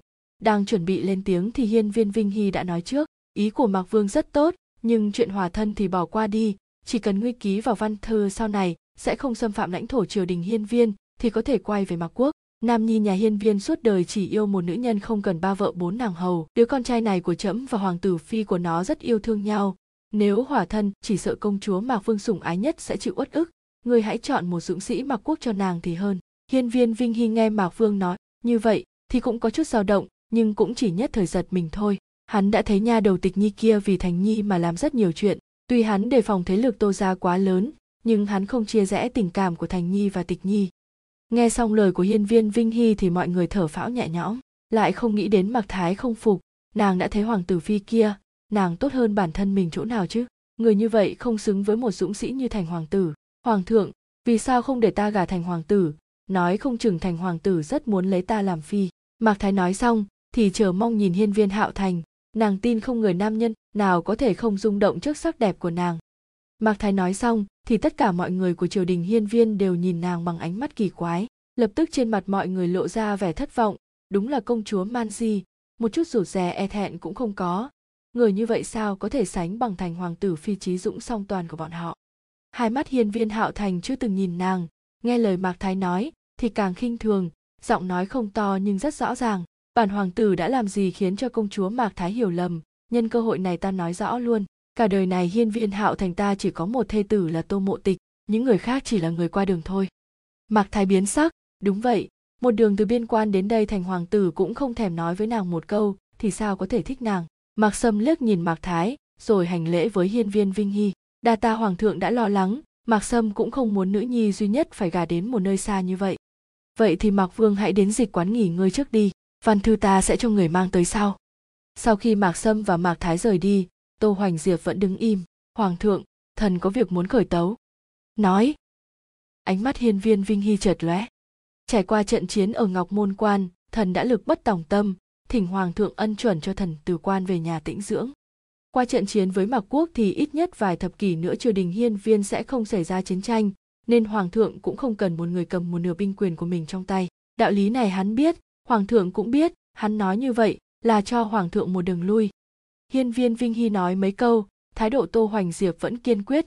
Cuối cùng hiên viên vinh hy cũng gật đầu đồng ý. Triều thần thì âm thầm bội phục tô hoành diệu, có thể từ bỏ quyền lực lớn như vậy để về tĩnh dưỡng. Sau khi xử lý xong chuyện của tô hoành diệp không biết đại thần nào là người khởi xướng. Cuối cùng tất cả các đại thần đều đồng loạt quỳ xuống muốn hiên viên vinh hy lập hiên viên hạo thành làm thái tử. Hiên viên vinh hy khó xử nhìn thoáng qua hiên viên hạo thành. Nếu thành nhi vĩnh viễn như bây giờ thì ngôi vị hoàng đế này tất nhiên là của hắn. Nhưng hiên viên vinh hy không quên hiên viên hạo thành chỉ có thời gian một năm. Tương lai sao có thể kế vị? Hiên viên hạo thành chỉ thấy choáng váng đầu. Giọng nói của các đại thần càng lớn, thì đầu càng choáng váng. Sau đó hiên viên hạo thành ôm ngực phun ra một ngụm máu lớn rồi ngã xuống đất. Chương 89, thần hy cung. Tô mộ tịch đang cầm khăn lau mặt cho hiên viên hạo thành vừa thấy lưu thái y bắt mạch xong thì vội hỏi lưu thái y thân thể thành hoàng tử thế nào? Khi nào thì hắn tỉnh dậy? Hắn không bị thương nhưng sao tự dưng lại bất tỉnh? Lưu thái y giật mình một chút rồi bình tĩnh trả lời hoàng tử phi đừng nóng vội thân thể thành hoàng tử không đáng ngại còn khi nào người tỉnh thì vi thần vi thần cũng không biết. Nói xong lưu thái y lấy tay lau lau mồ hôi trên trán hắn hành nghề y đã mấy chục năm, mặc dù y thuật không được coi là đệ nhất thiên hạ, nhưng cũng có thể coi là một đại phu giỏi. Lần đầu tiên, lưu thái y hoài nghi y thuật của mình vì hắn hoàn toàn không nhìn ra được tình trạng thân thể của thành hoàng tử. Cái gì? Tại sao có thể như vậy? Tô mộ tịch mệt mỏi vuốt chán. Thôi ngươi lui xuống đi, có lẽ một lát nữa hạo thành sẽ tỉnh thôi. Nhưng ngày hôm sau hiên viên hạo thành vẫn nằm lẳng lặng trên giường không mở mắt, tô mộ tịch càng lo lắng hơn. Hiên viên vinh hy và lâm ánh nguyệt cũng đã không ngủ một đêm sáng sớm liền đến thần hy cung, biết hiên viên hạo thành chưa tỉnh, trong lòng lo lắng không thôi, rốt cuộc thành nhi bị sao vậy? Vì sao lại bị ngất? Hiên viên vinh hy trầm mặc một lát lên tiếng, người đâu? Sai người đi dán cáo thị cả nước, nhất định phải tìm bằng được quốc sư cho trẫm hiên viên vinh hy vừa nói xong thì một bóng dáng từ cửa đi vào, vẻ mặt đầy ý cười. Ôi, là ai muốn tìm lão quốc sư ta đây? Mọi người nhìn đi, không phải quốc sư vô lương tâm của chúng ta thì còn có thể là ai? Hiên viên vinh hy đi nhanh đến trước mặt quốc sư quốc sư, mau giúp trẫm xem, vì sao thành nhi lại như vậy? Thảo dược hắn ăn vào sẽ để lại hậu quả gì? Vì sao vẫn hôn mê còn chưa tỉnh? Tóm lại khi nào thì hắn tỉnh lại? Tô mộ tịch ngẩng đầu hỏi, phụ hoàng, cái gì mà ăn vào thảo dược sẽ để lại hiệu quả gì? Vậy là ý gì? Hạo thành đã ăn thảo dược gì sao? Vì sao nàng lại không biết hạo thành đã ăn thảo dược gì đó? Chẳng lẽ có liên quan đến việc hạo thành trở nên thông minh hơn? Quốc sư e sợ thiên hạ còn không đủ loạn liền lên tiếng, tiểu oa nhi chẳng lẽ ngươi còn không biết ngốc tử này vì ngươi mà ăn thảo dược để tài giỏi hơn nên hiện tại mới biến thành dạng này. Đáng thương đáng thương a à, sẽ phải nằm cả đời trên giường. Nói xong còn cố ý tỏ vẻ khổ sở vớt vớt dâu cái gì? Ba người bên cạnh đồng loạt lên tiếng chỉ có tô mộ tịch nhỏ giọng lầm bầm nằm trên giường cả đời nằm trên giường cả đời không đâu ngày mai nhất định ngày mai hạo thành sẽ tỉnh nhất định sẽ tỉnh. Chàng đã hứa là sẽ đi tìm minh nguyệt với ta ngày mai ngày mai hạo thành sẽ tỉnh rồi đi tìm minh nguyệt, với ta hắn sẽ không nằm trên giường cả đời. Người gạt ta. Hạo thành rất hay náo loạn. Sao có thể nằm trên giường cả đời? Ôi, hắn ngốc như vậy, không phải ngươi vẫn luôn ghét ngốc tử này. Tiểu oa nhi, không bằng ngươi tìm người tốt hơn mà lấy đi. Không để ý đến sắc mặt hiên viên vinh hy và lâm ánh nguyệt ngày càng đen, quốc sư đại nhân vẫn tiếp tục nói. Rõ ràng tô mộ tịch không để ý đến lời nói của quốc sư, nhưng vẫn theo thói quen lầm bầm. Không cần không cần dù hạo thành có làm sao đi nữa ta đều ở bên cạnh hắn ta là thê tử của hạo thành, mãi mãi là thê tử duy nhất mà hạo thành yêu. Nghe xong lời này, hai mắt quốc sư sáng lên, nói với hiên viên vinh hy và lâm ánh nguyệt, hoàng thượng, hoàng hậu nương nương, nếu hai người muốn ta cứu con trai bảo bối của hai người, thì hai người hãy rời khỏi đây đi, lão nhân muốn làm phép cứu con của hai người. Nói xong, quốc sư còn lắc lắc tay rồi nhảy nhảy mấy cái. Sắc mặt hiên viên vinh hy và lâm ánh ngu ít xanh mét, nhưng biết rõ lão nhân này có cách nên đành phải rời đi trong lòng hiên viên vinh hy thầm nghĩ, trở thành nhi tình, nhất định phải sai người cắt phăng dâu của lão. Sau khi hiên viên vinh hy và lâm ánh nguyệt rời đi, ánh mắt quốc sư đại nhân chợt lóe rồi cười nói, tiểu oa nhi, ngươi mau hoàn hồn đi. Lời ta nói vừa nãy là gạt ngươi thôi, chỉ ăn có một cây thảo dược thì sao có thể nằm cả đời, ta còn có cách để chữa. Vẻ mặt quốc sư khi nói những lời này rất đáng đánh đòn. Đáng tiếc là tô mộ tịch không chú ý đến điểm này, nghe xong lời của quốc sư thì lập tức ngẩng đầu. Vậy khi nào chàng sẽ tỉnh? Làm thế nào thì chàng mới tỉnh được? Trong mắt quốc sư hiện lên một tia sáng, lên tiếng nói, cần phải có tấm lòng của nữ tử yêu hắn nhất. Ngươi có bằng lòng bỏ ra hay không? Tiểu tử ngốc này đã vì tiểu oa nhi này mà mất đi rất nhiều thứ. Cần phải thử thách nàng một chút để xem nàng có xứng đáng với những gì tiểu tử kia đã bỏ ra không? Không biết tiểu oa nhi này có thể bỏ ra bao nhiêu vì tiểu tử ngốc kia? Kiếp trước, duyên phận của hai người là nghiệt duyên. Kiếp này, hy vọng đúng như lời nói của tiểu oa nhi, hai người sẽ có kết quả hạnh phúc được tô mộ tịch không chút do dự mà lên tiếng. Nói xong, ngay cả bản thân nàng cũng kinh ngạc, lập tức nhìn về phía giường rồi nhẹ nhàng nở nụ cười. Cũng vậy thôi, mạng của nàng đã sớm không còn, có thể sống lại một lần nữa, mà dùng mạng mình để cứu hạo thành thì sao không làm? Lời nói của tô mộ tịch khiến quốc sư vừa lòng gật gật đầu. Tốt lắm, không uổng công tiểu tử này, vì ngươi trả giá nhiều như vậy, ngươi nghĩ thử xem, ngươi có thể sống lại là do ông trời thương cảm sao? Kiếp trước khi ngươi vào cung ngươi thầm oán hận huynh trưởng và cha mẹ ngươi, không trung thành với phu quân của ngươi, không có công hiến gì cho triều đình hiên viên. Có thể nói, kiếp trước ngươi là một người bất trung bất nghĩa bất hiếu thì ông trời sao có hậu đãi ngươi như vậy, cho ngươi sống lại. Ngươi có thể sống lại cũng do tiểu tử này cầu xin cho ngươi. Tiểu oa nhi, ngươi có muốn biết chuyện gì đã xảy ra sau đó không? Cũng là lúc linh hồn ngươi đã biến mất. Tô mộ tịch không nói gì, trong mắt tràn đầy khó hiểu, nghe câu cuối cùng của quốc sư thì nhẹ nhàng gật đầu. Nàng cũng rất muốn biết khi linh hồn nàng biến mất, hạo thành và nhị ca đã xảy ra chuyện gì? Mà nàng, vì sao có cơ hội sống lại lúc 6 tuổi? Tất cả chuyện này có liên quan gì đến hạo thành?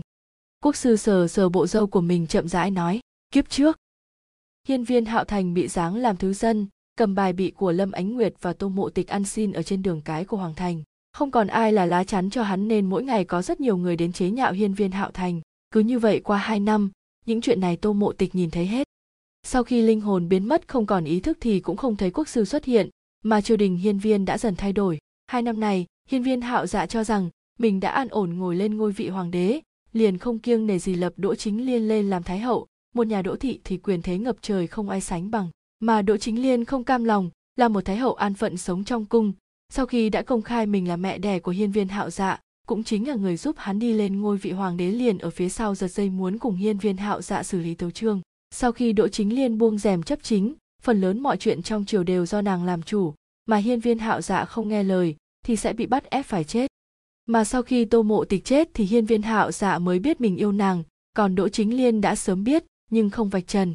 Từ khi đỗ chính liên làm thái hậu, rồi buông rèm chấp chính liền sai người ở ảnh môn đi tìm những nữ tử có khí chất rồi cho dịch dung thành bộ dáng của tô mộ tịch, còn hiên viên hạo dạ tự cho là mình thâm tình liền vì nữ tử đó mà mỗi ngày ca múa tiệc tùng bỏ bê triều chính. Có thể nói, đỗ chính liên không tốn chút công sức nào đã nắm toàn quyền cai quản trong tay, còn hậu cung thì bị quý phi nương nương tô mộ tuyết chi phối.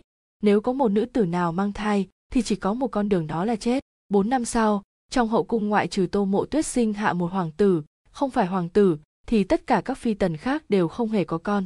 Lúc hiên viên hạo thành vừa lên ngôi hoàng đế, đã bị đỗ chính liên hạ thuốc tuyệt tự, nguyên nhân rất đơn giản bởi vì trên người hiên viên hạo dạ cũng chảy dòng máu của hiên viên vinh hy, mà nàng hận tất cả những gì liên quan đến hiên viên vinh hy, những gì có liên quan đến hiên viên vinh hy thì nàng đều muốn hủy diệt.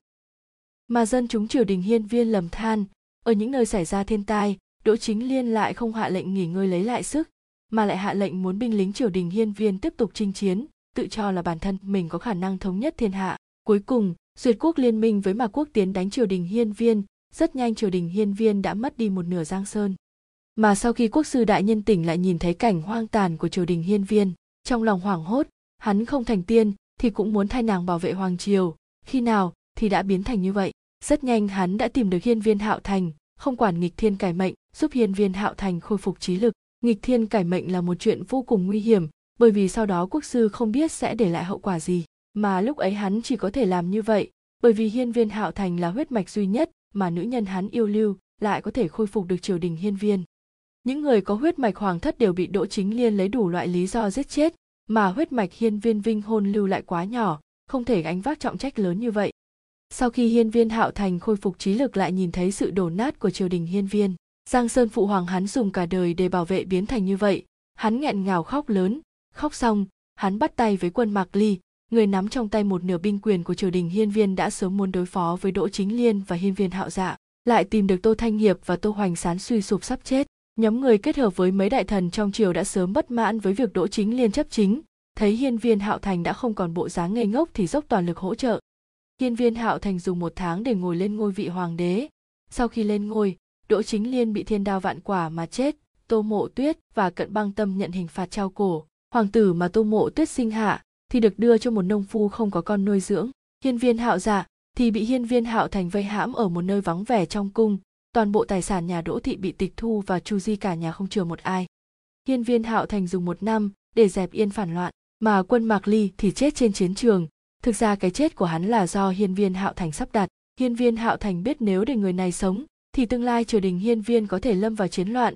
Chi bằng để hắn chết thì mọi chuyện đều yên ổn. Sau khi kết thúc chiến tranh hiên viên hạo thành dùng thời gian 5 năm để dân chúng triều đình hiên viên nghỉ ngơi lấy lại sức lại thêm 5 năm nữa làm cho triều đình hiên viên phát triển thịnh vượng là một thời kỳ hoàng kim năm nào các quốc gia xung quanh cũng tiến cống không dám có ý định động vào triều đình hiên viên rõ ràng chỉ mới mười mấy năm hiên viên hạo thành mới hơn 30 tuổi mà trông không khác gì người đã 40. Mà trong 10 năm này, hậu cung của hiên viên hạo thành không có một phi tần nào, mà các công chúa quốc gia khác đưa tới cũng bị ban thưởng cho các đại thần khác. Đêm dài yên tĩnh, hiên viên hạo thành ngồi ở bàn đu dây của thần hy cung. Thân ảnh của hắn nhìn thật cô đơn, toàn bộ thần hy cung đèn đuốc sáng trưng, hiên viên hạo thành lại cảm thấy thật lạnh lẽo. Mà quốc sư cũng âm thầm lo lắng, dưới gối hiên viên hạo thành vẫn không có con kế vị. Thế này không được, quốc sư quyết định đến thần hy cung một chuyến vừa thấy bộ dáng lúc này của hiên viên hạo thành thì chỉ tiếc rèn sắt không thành thép tiểu tử ngốc ngươi xem bộ dáng hiện giờ của ngươi đi có chỗ nào giống vua của một nước không thấy hiên viên hạo thành vẫn không để ý đến hắn liền đưa ra một đống bức tranh. Đây là những nữ nhân ta tìm được khắp cả nước. Ngươi nhìn xem rồi chọn một người đi. Tuổi ngươi cũng không còn nhỏ, nên sinh một đứa con trai đi. Hiên viên hạo thành chậm rãi ngẩng đầu lên, vẻ mặt đã không còn sự ngây ngô lúc trước mà đã thành một nam nhân chính chắn. Ánh mắt mờ mịt nhìn chằm chằm quốc sư, nhẹ nhàng hỏi, quốc sư ra ra ngươi từng yêu ai chưa? Động tác trên tay quốc sư dừng một chút nhưng không nói gì, nhưng cũng không phủ nhận, tình yêu của hắn là đau khổ cho đi mà không có khả năng được đáp lại. Cho nên hắn lựa chọn im lặng. Vì nàng mà bảo vệ con cháu của nàng và nam nhân khác, vì nàng mà trông coi giang sơn của nam nhân mà nàng yêu, cho dù người nàng yêu không tốt. Nàng chưa từng nghĩ tới hắn, cho dù như vậy hắn cũng không oán không hối hận. Lập tức quốc sư hiểu rõ rồi, hiên viên hạo thành cũng giống hắn, rất ngốc, cho dù không được người mình yêu đáp lại, nhưng vẫn vì nàng mà làm mọi thứ. Thấy quốc sư trầm mặc, hiên viên hạo thành tiếp tục nói, quốc sư ra ra mười mấy năm này ta đã làm cho triều đình hiên viên trở nên giàu có hùng mạnh. Sau này, để cho con của hoàng thúc tiếp quản đi. Có phải trách nhiệm của ta đã xong rồi đúng không? Ta thật sự muốn từ bỏ. Nếu không ta sẽ không đuổi kịp tịch nhi thì sao? Nàng đã đầu thai rồi sao? Đến lúc đó ta chậm mười mấy năm so với tịch nhi tịch nhi đã thành một bà lão thì sao? Ta không ngại cưới nàng, nhưng ta sợ tịch nhi sẽ để ý. Không chịu gả cho ta thì biết làm sao? Nếu không, tịch nhi là nam còn ta là nữ, thì thật là tốt. Ta có nhỏ hơn nàng mười mấy tuổi cũng không sao giọng nói của hiên viên hạo thành rất hờ hững, chỉ khi nhắc đến tô mộ tịch mới mang theo tình cảm khó nói. Đáng lẽ quốc sư nên nổi giận, nhưng nhìn thấy hơi nước trong mắt hiên viên hạo thành thì một câu cũng không thể nói. Hai người im lặng thật lâu, quốc sư mới chậm rãi mở miệng. Trên núi thiên lôi, thông qua khảo nghiệm sinh tử, bắt được vòng thời gian, ngươi chỉ có một cơ hội, hy vọng ngươi có thể thông qua. Quốc sư tuy nói như vậy, nhưng hắn biết hiên viên hạo thành không có khả năng thành công, ít nhất hắn đã không thành công. Năm ấy nếu hắn gặp nàng trước thì sẽ thế nào? Có phải mọi chuyện sẽ không giống ngày hôm nay? Người nàng yêu sẽ là mình, cho nên hắn đến núi thiên lôi. Nhưng lúc hắn bị lừa địa ngục thiêu đốt, thống khổ này, cho dù hắn đã khổ luyện mấy trăm năm tiên thuật đều không chịu đựng được. Chứ đừng nói đến một phàm nhân như hiên viên hạo thành, sao hắn có thể chịu được? Hiên viên hạo thành nghe xong lời nói của quốc sư liền sai người tìm vị trí của núi thiên lôi. Sau khi để lại thánh chỉ an bài tốt mọi chuyện của triều đình, thì hắn tự mình đến nơi ấy. Mấy tháng sau, ngoại trừ quốc sư tất cả đều về tới vương triều hiên viên vinh hy đến năm 12, hết thầy cũng chỉ có một mình quốc sư biết chuyện gì đã xảy ra. Trong lòng dậy sóng một tiểu tử ngốc một phàm nhân làm sao có thể thông qua tầng tầng thử thách như vậy có thể bắt được vòng thời gian chứ?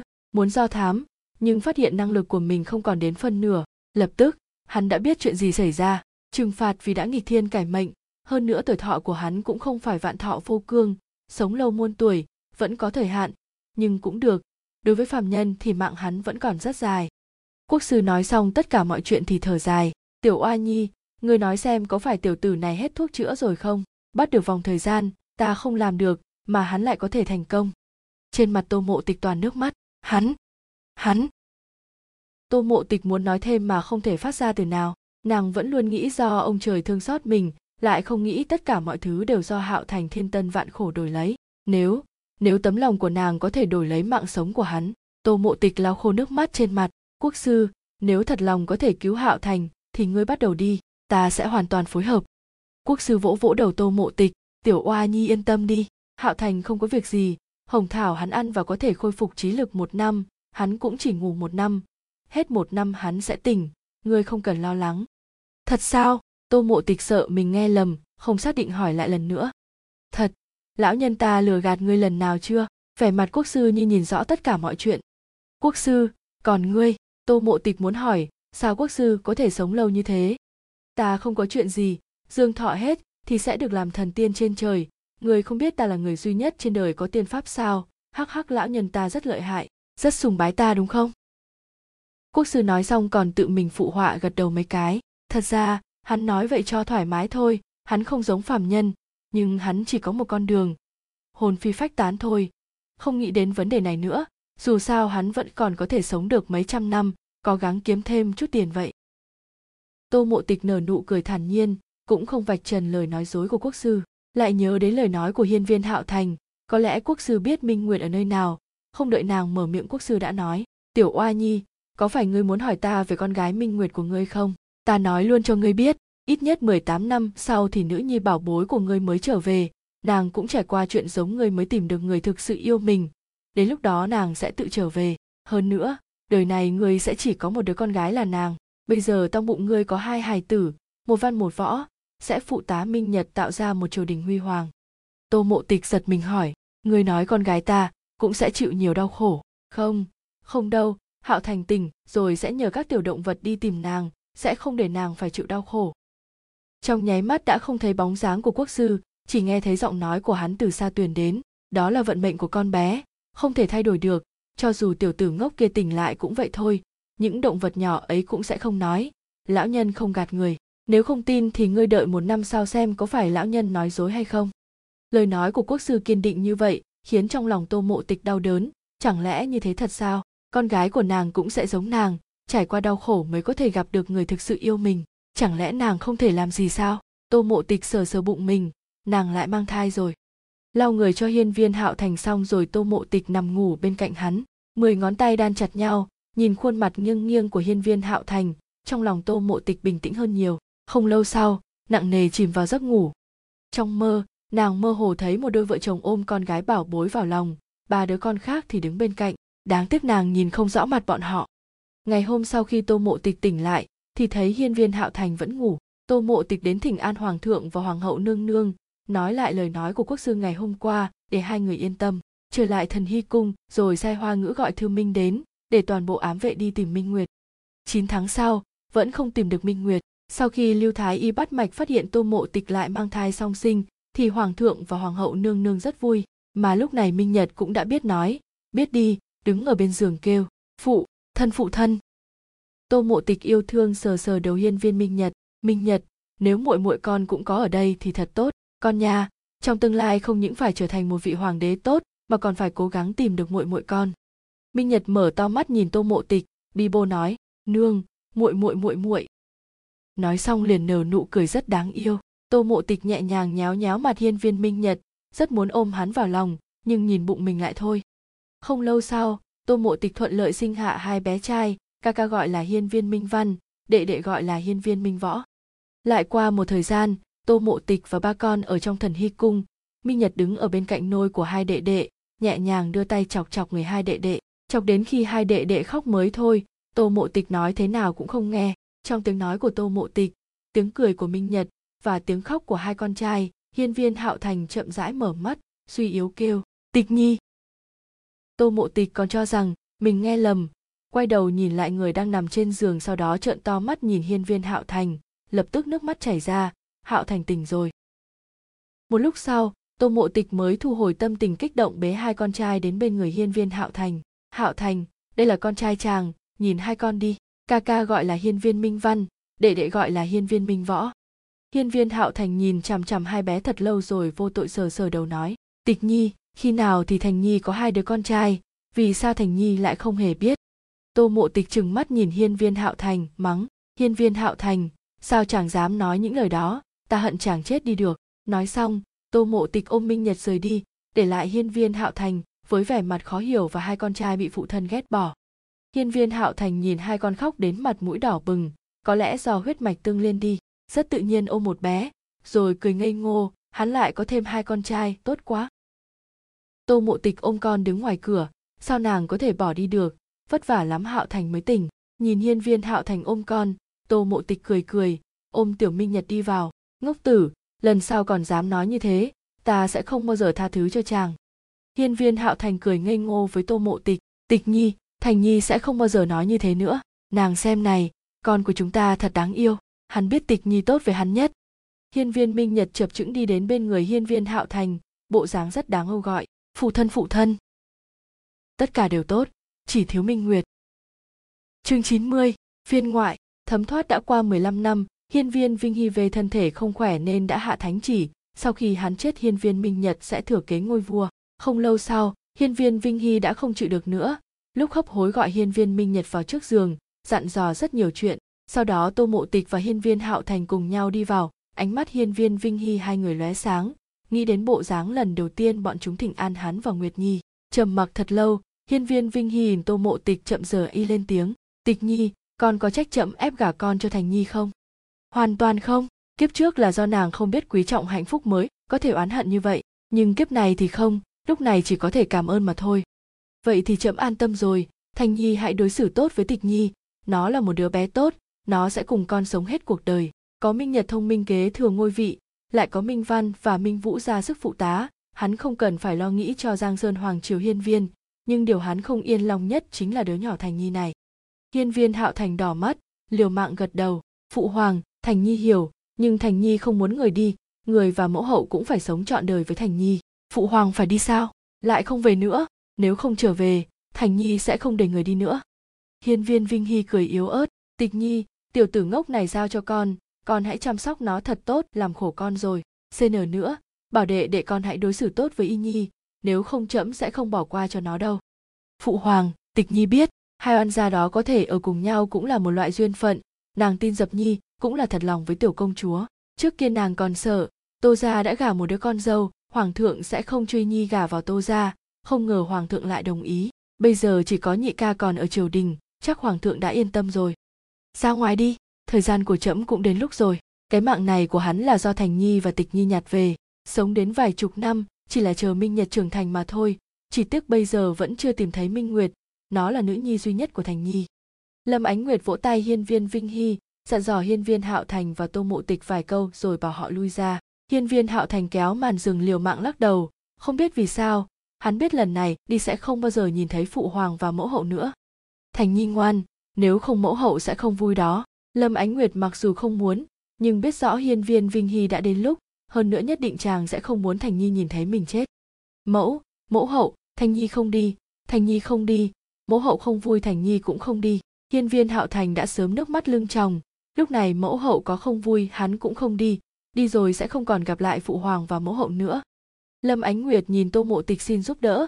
Trong lòng tô mộ tịch cũng không muốn hạo thành nhìn thấy chuyện tàn nhẫn như vậy. Quay đầu về phía hạo thành đáng thương. Hạo thành, ra ngoài với tịch nhi được không?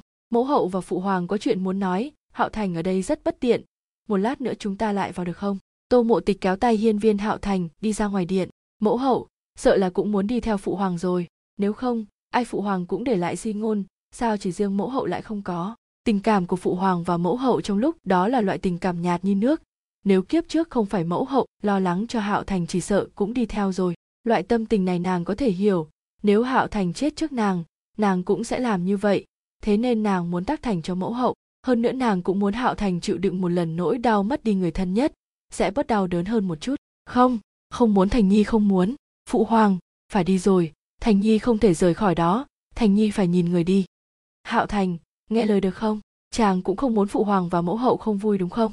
Tô mộ tịch đứng lại, rất kiên nhẫn nói cho hiên viên hạo thành nghe. Nghe xong lời tô mộ tịch nói, hiên viên hạo thành cúi đầu, không tha liếc nhìn hiên viên vinh hy và lâm ánh nguyệt một cái có thế mới không tình nguyện cùng tô mộ tịch ra ngoài nội điện. Ngoài điện, đám người hiên viên minh nhật đang đứng đợi. Hiên viên minh nhật đã là thiếu niên 17 tuổi đến trước mặt hai người. Cha mẹ, hoàng gia ra người. Thấy được ánh mắt của tô mộ tịch, hiên viên minh nhật nuốt lại lời muốn hỏi. Hiên viên minh văn và hiên viên minh vũ cũng hiểu được, không hỏi nhiều nữa. Không lâu sau, nội điện chỉ còn lại quý công công vội vã chạy ra ngoài. Hoàng thượng, hoàng hậu nương nương băng hà, hoàng thượng, hoàng hậu nương nương băng hà sau lễ tang của hiên viên vinh hy và lâm ánh nguyệt, toàn bộ hoàng cung đều trở nên vắng lặng. Hiên viên hạo thành cũng chẳng để ý đến ai trong một thời gian dài. Hiên viên minh nhật sau lễ tang của hai người cũng đã lên ngôi. Hiên viên hạo thành trở thành thái thượng hoàng, tô mộ tịch trở thành hoàng thái hát. Hiên viên minh văn và hiên viên minh vũ là văn thân vương và vũ thân vương. Còn hiên viên minh nguyệt vẫn chưa tìm được cũng được phong là minh nguyệt công chúa. Một năm sau, khoa cử đầu tiên, sau khi hiên viên minh nhật kế vị cũng bắt đầu tiến hành trải qua tầng tầng cuộc sát hạch, cuối cùng chỉ còn ba thí sinh đứng trên điện. Hiên viên minh nhật lại ra một đề tài để ba người trả lời ngay tại chỗ. Cuối cùng, đáp án của một người tên là khâu minh thông và suy nghĩ của hiên viên minh nhật giống nhau như đúc. Thế là khâu minh thông trở thành trạng nguyên, hai người kia là bãng nhãn và thám hoa. Trạng nguyên đời thứ nhất dĩ nhiên là muốn giữ bên người bồi dưỡng thành tâm phúc. Ở chung với nhau một thời gian dài, hiên viên minh nhật lại càng ngạc nhiên với khâu minh thông này hơn rõ ràng chỉ là một kẻ áo vải lại có trình độ và tài năng như vậy hắn làm thế nào vậy? Hôm nay khâu minh thông cùng hiên viên minh nhật xem xong tấu chương. Hiên viên minh nhật áp chế không nổi kinh ngạc trong lòng lên tiếng hỏi minh thông chậm thấy người rõ ràng là một kẻ áo vải làm sao có học vấn như vậy? Khâu minh thông ngây ra một lát trên mặt thay đổi nụ cười sùng nịch một lát sau mới trả lời là vì thê tử của thần. A à, tại sao? Hiên viên minh nhật cũng không biết mình bị làm sao? Ngày thường cũng không bắt nháo như vậy nhưng trong lòng lại có loại cảm giác. Có lẽ khâu minh thông này và muội muội thất lạc nhiều năm của hắn có quan hệ gì đó. Chỉ có chăm chỉ đọc sách thi đậu công danh mới có bản lĩnh che chở cho nàng và giúp nàng tìm được than sinh phụ mẫu. Thê tử của thần ngây ngốc, thần đành phải vất vả một chút. Trên mặt khâu minh thông tuy có chút bất đắc dĩ, nhưng lại càng lộ ra vẻ cưng chiều nhiều hơn. Hiên viên minh nhật há mồm, còn định bụng hỏi thêm lại thấy không ổn, đành phải từ bỏ. Nghĩ đến năm ngày sau mẫu hậu sẽ tổ chức tiệc rượi thường trăng với phẩm cấp của khâu minh thông bây giờ thì không thể tham gia, nhưng dường như có gì đó thôi thúc hiền viên minh nhật. Hắn nghĩ một lát, mở miệng, minh thông, yến tiệc thưởng trăng năm ngày sau hãy mang theo thê tử ngươi cùng tiến cung đi. Trẫm rất muốn nhìn xem là nữ tử ngây ngốc thế nào lại có thể khiến một đại tử như minh thông ái mộ như vậy. Trẫm cũng nghe nói, tô thừa tướng cũng muốn gả nữ nhi cho ngươi, tiếc là ngươi lại không tiếp nhận. Tô thừa tướng trong lời hiên viên minh nhật đương nhiên không phải là tô thanh hiệp mà là tô hồng sán, thần tạ hoàng thượng ân điển đối với chuyện nữ nhi của tô thừa tướng, khâu minh thông chỉ cười mà không đáp. Hắn và ninh nhi trải qua nhiều chuyện như vậy rốt cuộc cũng được ở cùng nhau. Hắn làm sao có thể vì quyền thế mà cưới nữ nhân khác? Một khắc này, khâu minh thông nghĩ đến nhà đầu kia, biết được bản than có thể vào cung, không biết sẽ vui mừng thành cái dạng gì nữa. Nghĩ đến dáng vẻ hài long của nàng, nụ cười trên mặt khâu minh thông lại rạng rỡ hơn. Không biết vì sao, khi nhìn thấy nụ cười trên mặt khâu minh thông, hiên viên minh nhật đột nhiên cảm thấy có chút chói mắt. Năm ngày sau toàn bộ minh nguyệt cung đều đèn đuốc sang trưng, phi thường náo nhiệt. Khâu minh thông mang theo tiểu thê tử của mình xuống xe ngựa. Khư tiểu ninh vừa xuống xe liền dương đôi mắt to long lánh nhìn đông nhìn tây, chỉ sợ bỏ lỡ cái gì đó. Khâu minh thông kéo tay khư tiểu ninh, bất đắc dĩ lên tiếng, ninh nhi, nàng phải chú ý hình tượng một chút, bị người ta nhìn thấy sẽ chê cười nàng là một kẻ quê mùa đó. Khư tiểu minh bĩu môi, quê mùa thì quê mùa, có thể nhìn ngắm những thứ đẹp đẽ như vậy thì ta mặc kệ người khác nói thế nào không dễ dàng gì mới có thể vào cung, nàng chẳng cần quan tâm. Hơn nữa, kẻ quê mùa mới là những người không có mắt thưởng thức ấy chứ, hừ. Khóe miệng tươi cười của khâu minh thông lại tăng thêm, nắm tay khiêu tiểu ninh, hai người cùng nhau đi vào minh nguyệt cung. Vừa mới vào tới cửa đã trông thấy tô hồng sán, vừa nhìn thấy cửu tiểu tử khâu minh thông không biết suy xét này, thì hắn liền cảm thấy bực mình. Nữ nhi của hắn không may, bị tiểu tử này dùng bỏ. Tham kiến thừa tướng đại nhân. Khâu minh thông làm bộ như không chú ý đến biểu cảm của tô hồng sán chắp tay chào hắn. Không ngờ, nghe xong câu nói của hắn khư tiểu ninh nhảy dựng lên chỉ vào tô hồng sán. Người chính là gian tướng muốn gả nữ nhi cho phu quân ta. Lúc này tô hồng sán mới chuyển ánh mắt sang khư tiểu ninh, vừa nhìn thấy đã quên cả tức giận. Bộ dáng của nha đầu này, sao lại giống nha đầu tịch nhi thế nhỉ? Đúng, chỉ là ánh mắt không giống giống như hạo thành vậy. Không được, hắn phải nhanh chóng đi nói với tịch nhi. Vừa nghĩ, tô hồng sán đã bước đi. Nhìn hắn vội vàng chạy đi khư tiểu ninh ủ cạc cạc gian tướng này bị làm sao vậy? Không được nói như vậy, dù sao y cũng là thừa tướng. Cưu tiểu ninh cũng biết vừa rồi mình cũng rất quá đáng, nhưng nàng chỉ nghĩ đến tên thừa tướng này muốn gả nữ, nhi cho phu quân thì đã tức giận rồi. Thôi, chúng ta mau vào thôi, nếu không sẽ hết đồ ăn đó. Khâu minh thông hiểu rõ vì sao vừa rồi khưu tiểu ninh lại như vậy, trong lòng rất vui mừng, nhưng trên mặt vẫn không có biểu hiện gì. Hai người mới vừa đi tới cửa, có đoàn người liền đi về phía bọn họ. Lần này khưu tiểu ninh đã bị dọa nàng chỉ nói một câu gian tướng mà thôi, không phải nghiêm trọng như vậy chứ. Mặc kệ, cứ trốn sau lưng ca ca trước rồi tính sau, cho dù có chuyện gì cũng còn ca ca tài giỏi ở đây. Khâu minh thông cũng rất chấn tĩnh, thỉnh an hiên, viên hạo thành và tô mộ tịch liền ngoan ngoãn đứng yên. Tô mộ tịch lại chẳng chú ý đến khâu minh thông, chỉ nhìn người phía sau hắn. Hiên, viên hạo thành cũng nghiêng đầu xem, hành động của đôi phu thê này càng dọa cho khâu minh thông che chở cho khưu tiểu ninh ở phía sau, ngăn cách tầm nhìn của bọn họ. Không lâu sau hiên viên hạo thành lên tiếng trách cứ. Tịch nhi, ta thấy không giống minh nguyệt, có phải nhị ca gạt chúng ta hay không? Khâu minh thông nhìn thái thượng hoàng như thế, rất giống với thần sắc của ninh nhi ban nãy. Tô mộ tịch liếc nhìn hiên viên hạo thành, ho nhẹ lên tiếng. Sao khưu phu nhân không ra chào? Ai ra và thái thượng hoàng còn chờ đây? Lời nói của tô mộ tịch khiến khưu tiểu ninh giật mình, sợ hãi chui ra. Ninh nhi thỉnh an thái thượng hoàng hoàng thái hậu. Vừa thấy khuôn mặt của khưu tiểu ninh, tô mộ tịch suýt nữa khóc thành tiếng hiên viên hạo thành đứng trước mặt khưu tiểu ninh nhìn nhìn rồi lại chạy về bên cạnh tô mộ tịch, khẳng định, tịch nhi, con bé chính là minh nguyệt của chúng ta ta đi kéo nó về, nếu không nó lại đi mất thì làm sao bây giờ? Nghe xong lời nói của hiên viên hạo thành, khâu minh thông cả kinh, nhìn tô mộ tịch, rồi nhìn khưu tiểu ninh, hiểu rõ, hắn lại cưới một công chúa kim chi ngọc diệp. Chỉ có khưu tiểu ninh vô tội nhìn hiên viên hạo thành và tô mộ tịch, còn chưa hiểu chuyện gì đang xảy ra.